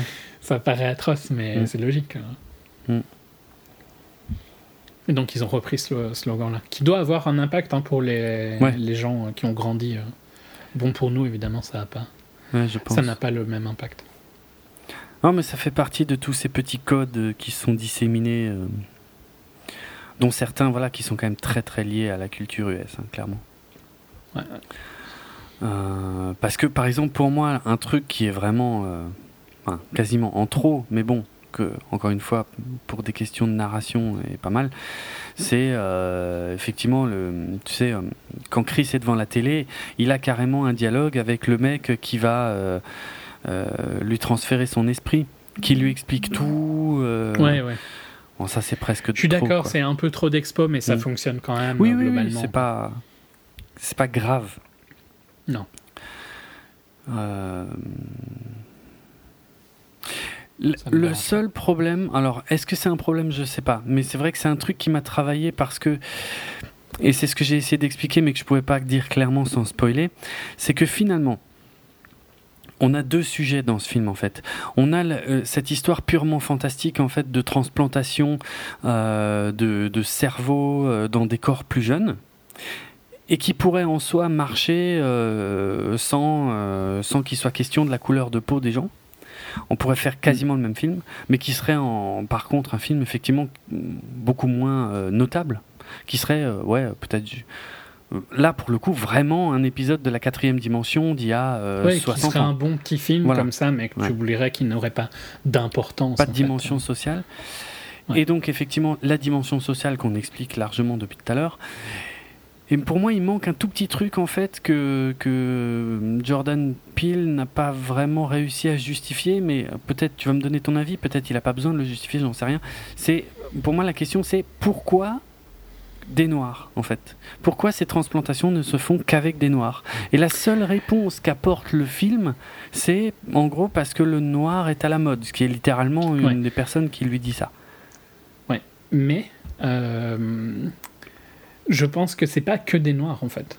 Parce que je pense qu'il y a un asiatique qui euh, est aussi avec une femme plus vieille et Hmm. elle a l'air chelou aussi. Tu vois, le couple a pas l'air euh, normal non plus. D'accord Et euh, dans le dialogue, je saurais plus te dire le dialogue exact. hein. C'est quand ils sont tous dehors, quoi. T'as l'impression qu'en fait, le mec, il, il a testé les asiatiques, ben maintenant il a envie de tester un black, tu vois. Ok. Et donc, au final, c'est pas choquant ce côté euh, en vogue, euh, tu vois. Oui, c'est une. Disons qu'il veut parler de sa propre race, euh, c'est logique. Hmm. C'est ce qu'il connaît le mieux, je pense. Pré- je, je précise que tu dis race dans le sens anglophone, hein, parce que c'est évidemment pas un terme qu'on utilise en français. Ouais, ouais, dans ce contexte. Pardon. Oui. Sa, sa couleur, quoi. Oui. Je sais pas. Ses origines. Oui. Euh, Oui, je, je le disais dans le sens race, en fait. Ouais. Euh, Pour moi, ils sont pas tous noirs. euh, C'est juste que. D'accord. Là, oui, ceux-ci le sont. Ouais, je pense pas qu'ils n'ont fait que avec ça. Ok. J'ai pas eu ce Et disons que ça a du sens par rapport à, au père, tu vois, qui avait une jalousie envers les performances de Wentz. C'est vrai. Euh, Là, il y a une justification. Ouais. Mais c'est un des rares pour moi, en fait. Mais c'est aussi plus facile de kidnapper des noirs. Et que, ah, ça, bien vu. Hmm. Ouais. que ça se passe euh, comme ça, tu vois. Je pense que c'est pas volontaire. À mon avis, tu vois, si euh, euh, ils veulent un blanc, ils trouveront un blanc, mais c'est plus facile. Et ils ont peut-être une curiosité morbide sur le fait euh, de devenir euh, afro-américain, quoi. Ouais, c'est très bien vu. Je pense que, je pense que c'est ça en fait, ouais. Et c'est, c'est dans le film en fait tout ça, effectivement. Ouais. Mais j'avais pas, pas, pas forcément bien relié tous les, tous les points. Hmm. Ok, ouais, ouais, ouais. Bien vu. Euh, Euh, ben Chris, en- à, à la fin justement d'une des interventions télévisées, probablement celle-là justement où le mec lui parle, euh, voit que le, bah, il a, il a un peu défoncé en fait les, le, le bout des accoudoirs euh, du fauteuil et qu'il y a du coton qui sort. Là, je trouve- ça, c'est une des meilleures références pour moi euh, Ouais. de tout le film, parce que hum, le fait qu'il se sauve, en, et on, a- on en a discuté avant, mais je sais pas comment dire pique cotton, Bah, dans le sens ramasser du coton. ouais, c'est ça, ramasser du coton, mais en français tu le dirais pas comme ça quoi. Et tu dirais juste qu'il en a pris et puis il se l'est mis dans les oreilles pour éviter de se refaire hypnotiser par la cuillère qui revient euh, l'endormir régulièrement euh, sur la télé. Mm. Mais oui, l'image est ultra forte. Mais oui, et, et disons que le pic cotton, c'était comme ça qu'il faisait, quoi. C'était comme ça qu'on disait. Hum, ouais. Euh, donc le terme est, est juste en anglais, il faut juste le comprendre. Parce que tu dirais que tu faisais plutôt euh, du- de la collecte de coton à l'époque des Ouais. esclaves, tu vois. Ouais. Euh, mais ça s'appelait pic euh, en anglais. Mm. Et ouais, le fait qu'il il se sauve en faisant le truc que ses esclaves étaient obligés de faire pour survivre, Ouais. euh, que ses ancêtres, pas ses esclaves. Euh, Mm. Ça a plein de plein de sens. Quoi. Ouais, c'est excellent. Non, c'est très malin. Du coup, après, quand on vient le chercher, ben, il peut défoncer le fils avec une médecine ball. Il empale le père avec la tête de cerf, ça c'est génial. C'est excellent. Euh, Et puis euh, pour la mère, je sais plus. Ah si, j'ai bien aimé la baston, euh, tu sais, pour pas qu'elle attrape la cuillère. Hmm. Enfin, ça dure deux secondes, hein, mais Ouais, ouais, mais c'est malin. quoi. ils rushent tous les deux sur ça. Ouais, ouais. Pendant ce temps-là, euh, Rose est euh, à l'étage en train de chercher ses futures victimes en tapant euh, Top NCA Ouais, Prospect, exact. un truc du style. Exact. Et euh, dans une scène euh, très kubrickienne, euh, bouffe ses Fruit Loops comme un gosse, en le mangeant un par un avec du lait à côté. Mhm. J'ai vu une, un article qui disait, franchement, j'y avais pas pensé, que c'est aussi, ça peut aussi être vu comme une référence au fait qu'on ne mélange pas les blancs et les choses pas blanches Mais j'ai lu ça avec aussi. le lait. Ça peut. Je trouve que tu sais pousser un peu loin. Moi, je trouve Ouais. que plutôt c'est. Vas-y, puis je te. Ah non, non, mais j'ai. euh, Quand je l'ai lu, je me suis dit oui, ça pourrait aussi être ça, mais sans plus. Voilà. Mais ouais. Je trouve que c'est plus euh, pour montrer un côté euh, qu'elle a. qu'elle est bloquée dans son évolution, dans le sens où. euh, euh, il dirait stunted ou un truc comme ça en, en anglais, mais. Hmm. euh, tu vois qu'elle. Qu'elle est un peu psychopathe, quoi. Parce Ouais. qu'elle a une c'est un peu une attitude de psychopathe, en fait, ce qu'elle fait. Ouais. Et c'est un peu. Ça me fait penser à, je sais plus le nom du perso dans Orange Mécanique, mais. Ah, Dans les premières Alex. scènes, tu vois, il a des scènes très psychopathes qui me font penser à ça. Ok. Euh, c'est d'ailleurs pas la seule référence à Kubrick, à Kubrick je vais la dire maintenant Oui. avant d'oublier. Pendant euh, qu'on est euh, sur une des scènes avec Rod où il est à l'aéroport, un des vols euh, s'appelle le vol 237. Petite référence à The Shining. Pas mal. Euh, ouais. Là, là euh, je pense que je sais pas si la référence euh, à Orange Mécanique euh, pour la scène avec Rose est voulue ou pas, mais c'est vraiment le feeling qu'elle m'a donné. Quoi. Ce- le plan fixe euh, est, est super beau et très posé. tu Ouais, vois. ouais, ouais. Euh, Non, mais clairement, il y a, Beaucoup il y a un changement. Elle est habillée tout en blanc, elle a un visage absolument glacial, alors que je pense qu'au début du film, elle est un peu la petite copine qu'on voudrait tout savoir, quoi. Et euh, À un moment, par génial. contre, euh, elle a. Et je trouve que c'est une bonne référence aussi, si c'est volontaire. Son sweatshirt euh, m'a fait penser à Freddy. Ah, Quand, euh, quand elle a le changement de personnalité, ouais, quand ils sont dans les escaliers, ouais, elle a un truc ligné qui est moins flagrant que celui de Freddy, parce que c'est des beaucoup plus petites lignes, tu ouais, vois. Mais c'est euh, ligné comme Freddy. Ah, pas mal. Pas mal. Et pas pour le par rapport euh, à la Sunken Place, au rêve. Oui, ça oui, c'est vrai. C'est vrai. Pas mal. Tiens, il y a, y une autre, euh, enfin un autre détail qu'on n'a pas mentionné alors qu'il est là depuis le début du film, mais qui est d'autant plus flagrant justement au moment où il, se met du coton dans les oreilles, c'est que toute cette propriété là, euh, toute cette maison et tout machin, les colonnades, euh, tout ça, ça ressemble quand même vachement à une baraque justement de propriétaires terriens euh, de, de, bah, de l'époque des champs de coton quoi. Ouais, Mais sauf qu'on est plutôt dans le nord, là, je pense. Mais, euh, Euh, ça a été tourné en Alabama. Ah, ok. Bah, c'est pas le feeling que j'avais. Ah ouais, non, c'est- quoi la grande ville où ils sont au début, d'ailleurs? Aucune idée. Pour être franc, je me souviens pas. Euh, je sais pas. Je pense que c'est Ça volontairement doit être vague. dit à un moment, non? Ouais, je sais pas. Franchement. J'avais plus en tête qu'ils étaient euh, dans le nord, mais je sais pas pourquoi. Mais euh, ok, bah alors ça a encore plus de sens euh, Mm. si c'est tourné dans l'Alabama. Justement, il y a une anecdote à ce sujet hein, parce que c'était pas du tout prévu que le film se fasse en Alabama. Euh, il devait tourner ça aux alentours de Los Angeles et euh, pour des raisons de, de taxes. Enfin, d'abattement de taxes plutôt. euh, c'est un peu au dernier moment qu'ils ont un peu tout bougé en Alabama, et c'était pas du tout ce que voulait Jordan Peele, mais il, il a, il a eu un discours assez euh, intéressant là-dessus où il dit bah, finalement voilà les choses se font comme elles doivent se faire et je pense aujourd'hui que le film est mieux et a un meilleur impact avec ces lieux de tournage euh, là que ce que j'avais prévu à l'origine. Ouais, Voilà. ouais, pourquoi pas. Mm. C'est vrai que LA est quand même fort marqué par. euh, Je sais pas, ça a peut-être plus de sens là, tu vois. Ouais. Que LA, t'aurais peut-être reconnu plus d'endroits et donc ça aurait donné quelque chose de différent. Ouais, ouais, ouais. Euh, bref, Chris arrive à, arrive à se barrer.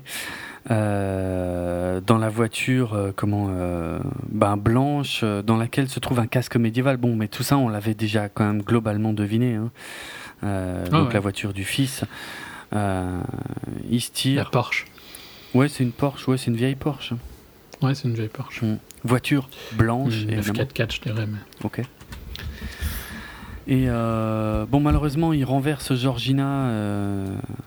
et en fait, ça, c'est un peu le truc qui fout la merde. Et c'est génial parce que il s'en rend compte, Ça en a fait. plein de rapports avec sa Ben, mère. c'est ça. C'est-à-dire, il voit sa mère couché sur le bord de la route, euh, qui va sûrement mourir si on la laisse là.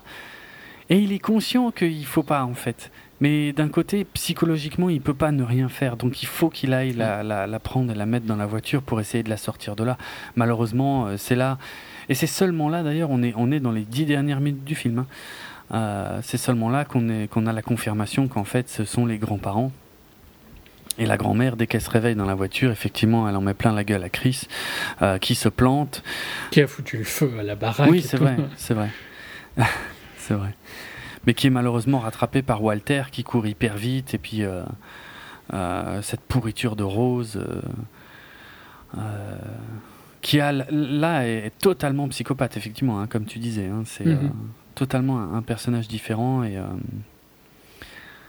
et voilà. Et Chris est dans une, une sacrée merde, il est, euh, il est sur le point de se faire, euh, se faire défoncer, puisqu'elle passe le, le fusil euh, Rose donne le fusil à Walter, puisqu'évidemment, il faudrait encore pas qu'elle qu'elle assume, hein, qu'elle le fasse par elle-même, quoi. Et heureusement, Chris a, a- a- a l'idée géniale de, de lui flasher, voilà, de lui flasher la tronche. Et là, du coup, Walter se réveille, abat Rose Et se tue. et se flingue. Ouais. Ça, par contre, je m'y attendais moins. Mais euh, Ouais, moi aussi. Mais c'est pas mal parce Mais que ouais. il sait en fait qu'il va retomber, tu vois, je pense. oui, bah oui, oui, clairement. Donc euh, il a pas, c'est une bonne manière. quoi qu'il arrive, il a pas le contrôle total, quoi. Il a le contrôle pendant pas longtemps, Ouais. à mon avis. Et la Rose qui nous refait une couche de oh mon amour machin je sais pas quoi et puis euh, Chris qui est pas du tout dupe et qui essaie de la de l'étrangler mais Il étranglait. mais qui va pas au bout Qui ne le fait quand même pas, hein, mais bon. bah parce que parce qu'il a de l'empathie Ouais. sur sur non mais enfin ouais ça peut paraître bizarre parce que à- avant il a allumé euh, le frère et le père mais je veux dire là il était plutôt dans la je pense qu'on peut clairement Dans dire l'adrénaline, hein, c'est complètement Voilà. différent. Voilà, c'est ça, dans la légitime défense, hein, qui est largement euh, justifiable, je pense, à ce moment-là. Et c'est là que j'ai trouvé le film énorme, et je pense que, malgré la réécriture de la fin, tu comprends quand même le danger. Ouais, C'est-à-dire, non, non, mais moi, je- pour moi, il a bien fait de réécrire. Parce Ouais, que pas- ça aurait été euh, too much, quoi. ouais, pas pour moi, bizarrement. Euh, On va ok, expliquer. toi, t'aurais préféré le sad ending, et pour une fois, moi, je vais préférer le happy ending. Ouais. Mais... Mais c'est parce que, voilà, encore une fois, mon attachement à la quatrième dimension, euh, Black Mirror, des trucs comme ça, euh, au cinéma, c'est quand même plus rare que les choses se finissent mal. Donc, j'aurais préféré que ça se finisse mal. Je suis d'accord avec toi, mais je vais argumenter pour la même raison qu'il argumente, c'est que je pense que en tant que euh, groupe minoritaire, Mhm. il souffre assez que pour euh, ce soit pas remis encore, tu vois. Ouais, ouais. Ouais, il- Donc, euh, il a estimé qu'en fonction de l'actualité récente, effectivement, les Afro-Américains méritaient un- une sorte de petit message d'espoir à la fin du film. Et donc il a voilà. changé. et que ce- ça ne se finisse pas avec un truc où la police euh, Ouais. Accuse euh, encore une fois, tu vois. Parce que parce que c'était quand même la fin originale qu'il avait écrit. hein, je veux dire à ce moment-là, Mhm. euh, la, la voiture de police arrive. Évidemment, cette pourriture de Rose euh, gueule au secours, au secours, il essaie de me tuer. Et là, pour moi, c'était sûr qu'à ce moment-là, il allait se faire euh, au mieux arrêter, au pire abattre. Ouais. Et au Surtout final, qu'on avait vu que le flic était raciste au début, donc Oui, oui, c'est vrai. C'est vrai. Et au final, là, le twist, en fait, quand la portière s'ouvre, on voit marqué euh, TSA. Enfin, on voit marqué Airport ou je sais pas quoi, ou un truc. En fait, c'est son pote Rod, quoi. Et il est. non, moi j'ai, bien aimé. Je, je comprends pourquoi il l'a fait parce que je pense que ça apporte quelque chose. En fait. ah, je dis pas. Je dis pas que je comprends pas. Je, hein. com- je comprends vraiment la logique Oui, de oui. vouloir euh, alléger le truc Mhm. et de pas euh, encore remettre une couche, tu vois. Ouais, ouais. Euh, Mais je comprends ce que tu dis aussi, hein, ça aurait été différent, plus sombre. Mhm. Mais on le comprend. Disons que je trouve qu'il a mérité son happy ending, en fait. Ouais, ouais, ouais. Ouais, pourquoi pas, ouais. Mm. Et, euh, et donc elle, elle crève comme une merde euh, qu'elle est euh, sur la route. Et ils repartent tranquillement. Ils se disent pas grand-chose. Hein. C'est, c'est un Non. peu bizarre. En fait, ce qui est un peu bizarre, c'est que son pote arrive et il fait quand même un peu de l'humour, quoi. Bon. Allez, pourquoi pas. Ouais, c'est pour pousser un peu le happy ending.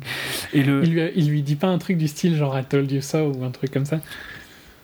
Justement, je crois, ouais, je sais plus, ouais, mais je crois qu'il lui dit un truc du genre, euh, j'ai pas besoin de te le dire que je t'avais prévenu ou. Ouais, voilà. truc ok. dans le genre. Il lui dit pas I told you so, mais il lui dit euh, l'équivalent, quoi. Oui, bah oui. Et, et là, il y a le seul dialogue que j'ai pas compris, mais qui doit être lié justement à cette histoire de TSA, c'est euh, quand Chris lui demande, mais euh, comment tu m'as retrouvé ou qu'est-ce que tu fais là Ouais. Et je sais pas si c'est un rapport avec la TSA ou pas, parce que j'ai Ouais, ouais, littéralement. c'est un rapport avec Ah la ouais, TSA. parce que j'ai vraiment. Je, je pense qu'il dit un truc du style Where I'm motherfucking TSA, un, un, truc, du- un truc comme ça, quoi. Ah ouais, d'accord, parce que c'est- en français, franchement. euh, Bah, dis-moi comment ce qu'ils ont dit en français, peut-être que ça m'aidera à retrouver. Tu Ce vois. que j'ai cru comprendre, mais que je suis pas du tout sûr, euh, c'est euh, un truc du genre euh, ouais, je te l'avais bien dit, on veille les uns sur les autres ou je sais pas quoi, et- mais avec quelques mots que j'ai pas saisis. Donc du coup, j'ai pas compris s'il parlait de la communauté noire ou s'il parlait de la TSA. J'ai pas compris ce qu'il lui a répondu, vraiment pas. Euh, Ok, je suis sûr qu'il dit un truc du genre I'm TS motherfucking A ou un ah truc comme ça, quoi. Mais euh, après, c'est dans le sens. euh, ouais, je pense que le dialogue c'est I'm TS motherfucking A, Mhm. that's what we do. euh. Ouais. Mais par contre, le- la logique de ce que tu viens de dire en français, genre d'enquêter et tout ça, ou de voir des des comportements bizarres est, logique par rapport à ce qu'il fait en fait tu vois techniquement dans, Oui, c'est vrai aussi. dans son rôle de sécurité, d'agent de sécurité. Euh, mais euh, ouais, le, le- je me rappelle pas du dialogue e- exact, mais je suis quasi sûr que c'est un peu genre. euh, ouais, un peu. Un peu gangsta, quoi, tu vois, sa manière de dire. ce qui est rapport, raccord avec comment il est. Mhm. Mais en français, je- je te- si ça se trouve en français, il dit je suis TS putain d'A et c'est ce qu'on fait. et du coup, moi, j'ai pas compris parce que j'ai peut-être pas saisi. Sais, ils, ont- ils ont dû essayer d'adapter euh, TS fucking A en français et ça doit être ça le bout Ouais. que j'ai pas compris en fait. Apparemment, c'est I'm TS motherfucking A, we handle shit. Ah, ok. Ok. Euh, je me rappelle pas de exact, mais ça me paraît juste euh, par rapport à ce que je me rappelais. Et voilà, moi, j'ai, enfin vraiment, j'ai bien aimé quoi. Je trouve que c'est un, un film de genre euh, qui est bien géré du début à la fin. Ouais. Et tu vois pourquoi euh, je te disais que je vais retroller un petit coup grave, mais c'est à des années-lumière quoi. Ici, il contrôle son film du début, Mm. de la première note de la chanson jusqu'à la fin, et il remplit de petits trucs, et tous les fils sont connectés l'un après l'autre. Ouais. Non, bien Euh, sûr, Et grave. ça reste un directorial début, c'est son premier film. Oui, Quoi. oui. Mais- Ok, il est dans l'industrie, mais ça reste son premier film quand même. Ouais. Grave a clairement avait, avait un côté plus gratuit en fait où, où ça n'a pas vraiment de sens. Et Ouais, c'était pas un... Il n'y avait pas de thème en fait dans Grave. Ouais, non. C'était mon gros Non. problème avec. Non, je suis d'accord. Non, mais là, on est, ouais, c'est une dimension qui est totalement différente. Comme dit, c'est, on est dans la dimension sociale. On est, on est presque plus proche, en fait, de l'inva- l'invasion des profanateurs de Sépulture, euh, film des années 50, euh, dont j'ai évidemment oublié là tout de suite le, nom du réal. euh, qui parle en fait pas du tout de profanateurs de sépulture d'ailleurs, qui parle d'une espèce d'invasion extraterrestre où je- tu connais non j'imagine euh, Ouais, ouais, je tu- connais. J'essayais de trouver le titre euh, pendant le réel pendant que euh, ouais oh, merci de Don Siegel. Don Siegel, voilà, Euh, où euh, on est, comment dire, en apparence dans une histoire d'extraterrestres qui naissent dans des cocons et qui prennent euh, en fait euh, l'apparence des humains. euh, pour en vérité parler de la peur de l'autre, parler de la peur du communiste à l'époque, euh, Mhm. parler de la peur de la différence, quoi, la, la peur de la masse.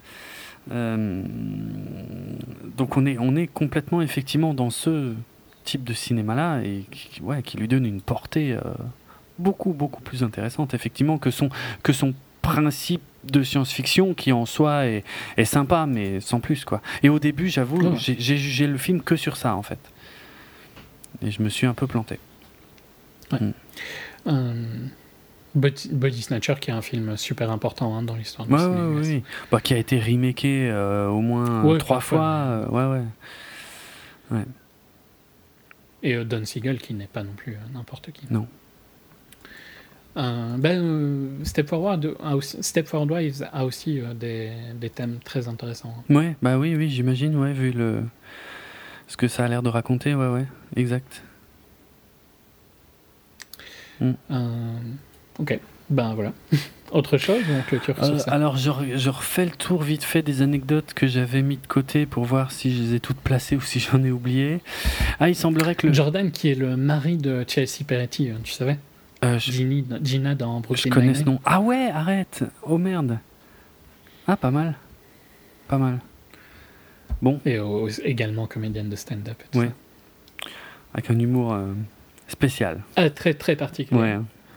Mais maintenant, je l'adore. quoi. Au début, j'avais du mal avec elle euh, dans Brooklyn, et puis maintenant. euh, Ben dans Brooklyn Nine-Nine, à petite dose, ça passe. Mais elle toute seule en stand-up, moi j'ai trouvé ça insupportable. Je sais même plus si j'ai été euh, au je bout. pense qu'il faut euh, être en mode Brooklyn Nine-Nine pour le supporter, en fait. Genre, il faut que tu sois à fond dans le perso sur le moment où tu regardes, euh, parce que c'est globalement le même perso. Oui, c'est vrai que c'est le même Euh. perso. Mais comme il y a personne qui la renvoie un peu de temps en temps, euh, qui montre à quel point ce qu'elle fait est ridicule, son stand-up, moi je l'ai trouvé vraiment insupportable. Ok. Moi, je l'ai bien, je crois que je te l'avais Ouais, ouais, déjà dit. Tu déjà dit. Ouais, non, je sais pas. Je suis d'accord avec toi. hein, Dans Brooklyn Nine-Nine, elle me fait un peu penser à Aziz Ansari dans Community, où au début, Oui. j'étais pas fan, et puis il a vraiment grandi euh, Mhm. euh, sur moi, mais un peu le même feeling. D'ailleurs, il y a Master of None euh, saison 2 qui vient de sortir. Qui vient de. re- Ouais, ouais, exact. Qui est dispo sur Netflix. Euh, donc oui, j'en étais à mes anecdotes. Euh, bah, le, apparemment, le poster en noir et blanc, euh, justement, où on voit les yeux de Chris et pas grand-chose d'autre avec le titre. C'est une référence au poster de, du film euh, La haine. donc bien connu évidemment chez nous, qui traite bon d'une manière totalement différente, mais aussi Ouais. entre Mais autres. bon, le problème est totalement différent aussi, donc. Oui, c'est pas les mêmes. euh, je, je dis, je dis pas qu'il y a pas de problème. hein, Il y a clairement des problèmes, euh, en, mais c'est pas les mêmes. c'est pas le même contexte. C'est pas le même forme. C'est pas la même forme de racisme et tout ça. Ouais, ouais. Mais voilà, il y, a des- il y a quand même des thématiques en commun, Ouais, largement. Euh, Qu'est-ce que j'ai Bon, t'as as parlé de La Nuit des Morts Vivants. Euh, Il y a quand même une histoire bizarre sur Eddie Murphy. Apparemment, une, une, une des idées qui est à la base du scénario, c'était justement un, un spectacle d'Eddie Murphy assez ancien. Je me demande si je l'avais pas regardé sur Netflix aussi d'ailleurs, où euh, justement Eddie Murphy raconte euh, son arrivée chez ses beaux-parents blancs. Euh, et il semblerait qu'à la base, en fait, quand Jordan Peele a écrit le film, là, Get Out, il voulait justement Eddie Murphy dans le, dans le rôle principal. Bon, là, je pense que c'est, c'était plus par, parce qu'il est ultra fan, je pense. ou- Ouais, ouais. Et il s'est vite rendu compte que ça marcherait n'aurait pas. pas marché. Non, pour diverses raisons. Euh, Qu'est-ce que j'ai Tout ça, on en a parlé. Les Jeux Olympiques de Berlin, on en a parlé, même si on n'a pas dit que c'était, on n'a pas dit ça nommément. Euh, Ah oui, tiens, si, il y a un symbole aussi, ouais, euh, qui peut être sympa, c'est le fait que Missy contrôle les gens avec une cuillère en argent. La cuillère en argent qui est un symbole justement de richesse, de, de privilège d'une manière générale. Voilà, ça c'est pas c'est pas impossible. Et puis euh, qu'est-ce que j'avais encore? Le bingo, ouais, bah on en a parlé. Euh, Qui est apparemment, un truc très blanc, hein, quand même. où ça? Il y a, per- bah, a personne qui joue au bingo euh, qui est de couleur, quoi. C'est des vieux blancs. C'est vrai que c'est un truc de vieux blanc, ouais, souvent. Mais après, moi, euh, pour ce que j'en sais, j'ai vu que ça que dans les films, mais oui. Ouais, moi aussi. c'est vrai. C'est vrai. Je suis même pas sûr qu'il y a des gens qui jouent au bingo ici. Ah si, ça doit exister. Si, si, si, si, ouais, oui, ouais. si, si, j'ai déjà vu. Oui, oui, si, j'ai déjà vu. Mais c'est un truc de vieux, quoi. Ouais, c'est clairement un truc de, de retraité. Ouais, ouais. Si, si, non, j'ai un, pote qui m'avait qui déjà dit que sa mère, euh, un pote qui est un peu plus âgé que moi et qui me disait que sa mère y allait, mais qu'elle foutait le bordel parce qu'elle gueulait, parce qu'elle était mauvaise perdante. et je crois qu'elle est plus ou moins bannie du truc. Bref, c'est une autre Les histoire. du bingo. Euh, et qu'est-ce que j'ai encore Euh, Ouais, il y a, aussi, ouais, ça c'est vraiment euh, peut-être un peu trop aller chercher dans les détails, mais dans l'appartement de Chris, au début on peut voir euh, une. euh, une, enfin, tu sais, sur une, un de ces tableaux, euh, je sais pas si, enfin, photo accrochée au mur, il y a une, une petite fille blanche qui porte un masque noir, euh, qui serait peut-être un, un symbole de ce qui est dans le reste du film justement ces blancs qui voudraient être euh, être noirs Des noirs. Alors que et, et qui du coup essayent, tu vois, parce qu'ils sont tous habillés en noir, ils ont tous des voitures noires et euh... ouais bon bref là je sais pas peut-être c'est pas impossible mais c'est c'est pas les symboles qui marchent le mieux je trouve. Mais bon, enfin, c'est pas choquant, c'est des petits détails. Oui quoi. oui ouais. Euh, je peux clôturer sur des trucs de chiffres, si tu veux, Ouais. c'était encore une anecdote. Non. Bah, c'est euh, le deuxième euh, plus gros film réalisé par un réalisateur euh, afro-américain. Mhm. Euh, il a été premier pendant une toute petite euh, période. C'était Straight Out of Compton, et puis aux, aux US, hein, je parle. Mhm. Et puis c'est redevenu Fate, donc c'est F. Gary Gray qui est premier et troisième, avec Jordan Peele deuxième. D'accord. Et c'est aussi euh, aux US le plus gros départ d'un film avec une euh, IP euh, originale depuis Blair Witch Ouais. Project, Exact. ce qui est énorme quoi. Ça fait euh, 25 ans, 27 ans, un truc comme ça. Ouais c'était en Non, 99. 20 ans. Ouais, 99, donc 20 ans. Mm. C'est énorme, quoi. Ouais. 10, euh, 18. voilà, juste pour clôturer sur ça. Ça vaut vraiment la peine d'être vu, donc. hein. J'espère que de toute façon, vous ne vous avez pas écouté si vous ne l'avez pas vu. Ouais ce serait dommage vraiment. C'est clair. Parce que, enfin, vous pourrez aller voir le film euh, avec tous les petits détails. C'est ça, voilà, il y a au moins cet intérêt-là, c'est qu'on peut le revoir et noter tous les petits détails, ouais. Les voir cette fois. Mm. Voilà. Moi, je suis tout à fait d'accord avec euh, la hype euh, qui a précédé euh, ce film. Il la méritait, c'est pour le moment mon meilleur film de 2017. En... Et je dis ça en disant ça de manière à ce que je ne compte pas les films que nous on a eu en 2017, mais qui étaient des films de 2016. Donc, Mhm. globalement, post-Oscar, les films qui ne sont pas aux Oscars euh, de 2016, je les compte comme des films de 2017. Ouais. Donc euh, les trucs comme Manchester et tout ça que j'ai adoré, je les compte pas comme des films de 2017. Et pour le moment, c'est vraiment euh, le seul film que je trouve qui vaut la peine d'être vu au ciné là en ce moment. Ok. Il y a rien, faut dire, mais Il faut dire que. même ouais. dans une meilleure période, il serait bien classé. Ouais, ouais. On clôture, promo Bah, ou ouais. autre chose Non, c'est bon. Ok. Vous pouvez retrouver nos autres épisodes de 24 FPS sur notre site www.bipod.be, sur notre hébergeur audio djpod.com slash 24 FPS, sur iTunes et sur vos programmes de téléchargement de podcasts favoris. Vous pouvez nous laisser des commentaires et tout ça sur iTunes. Ça aide le classement. Vous pouvez également nous retrouver sur euh, les réseaux sociaux, la page Facebook 24 FPS Podcast et sur Twitter 24 FPS Podcast. Si vous voulez nous parler à nous directement, moi sur Twitter c'est atrates, R-H-A-I-T-Z. Et moi, c'est at Dravenardrock, D-R-A-V-E-N-A-R-D-R-O-K. Euh, pour finir en musique, eh ben, comme tu l'as dit, un, morceau de, Childish Gambino, l'alias euh, du plus en plus célèbre Donald Glover, euh, dont on sera forcément amené à reparler, mais voilà, ex-star de la série Community, actuelle star de la série Atlanta et future star du, Créateur hein, d'Atlanta Hmm aussi. Créateur, Créateur, aussi oui, c'est vrai, c'est vrai, bien sûr, bien sûr. Et euh, futur euh, Lando Calrissian dans le spin-off sur Han Solo. Euh, donc qui fait du rap sous le pseudo de Childish Gambino, euh, chose que c'est toi qui me l'as appris hein, il y a y a quelque temps. Euh, et donc voilà le morceau Redbone qui qui qu'on peut entendre au début du film et qui est Hmm. extrait. Qui est vraiment super beau. Ouais, non, ouais, C'est vrai qu'il y a un côté un peu blues hein, dans, Oui, dans voilà, Redbone. c'est ouais. Bah, je, je sais pas, je jetterai peut-être une oreille au reste de, de l'album du coup, ou de ce qu'il fait d'une manière générale, mais euh, euh, c'est sympa, en tout cas ça passe tout seul. Et donc Mhm. cet extrait de l'album Awaken My Love, euh, qui est son troisième album qui est sorti en 2016. Voilà. Quelque chose... Non, Non. allez voir. Get Out. Allez voir Get Out, ouais, et on se retrouve euh, très bientôt euh, pour... euh, on verra. Tout le monde sait hein, quelle est la grosse actu ciné en ce moment, mais on, on se tâte encore de la façon dont on va l'aborder parce que, pour être franc, on se demande si ça le mérite. Donc on parle évidemment d'Alien Covenant. Bref, on verra, vous serez au courant. Par contre, soyez un peu patient, c'est tout ce qu'on vous demande. À très bientôt tout le monde. Redbone par Childish Gambino. Ciao. Salut.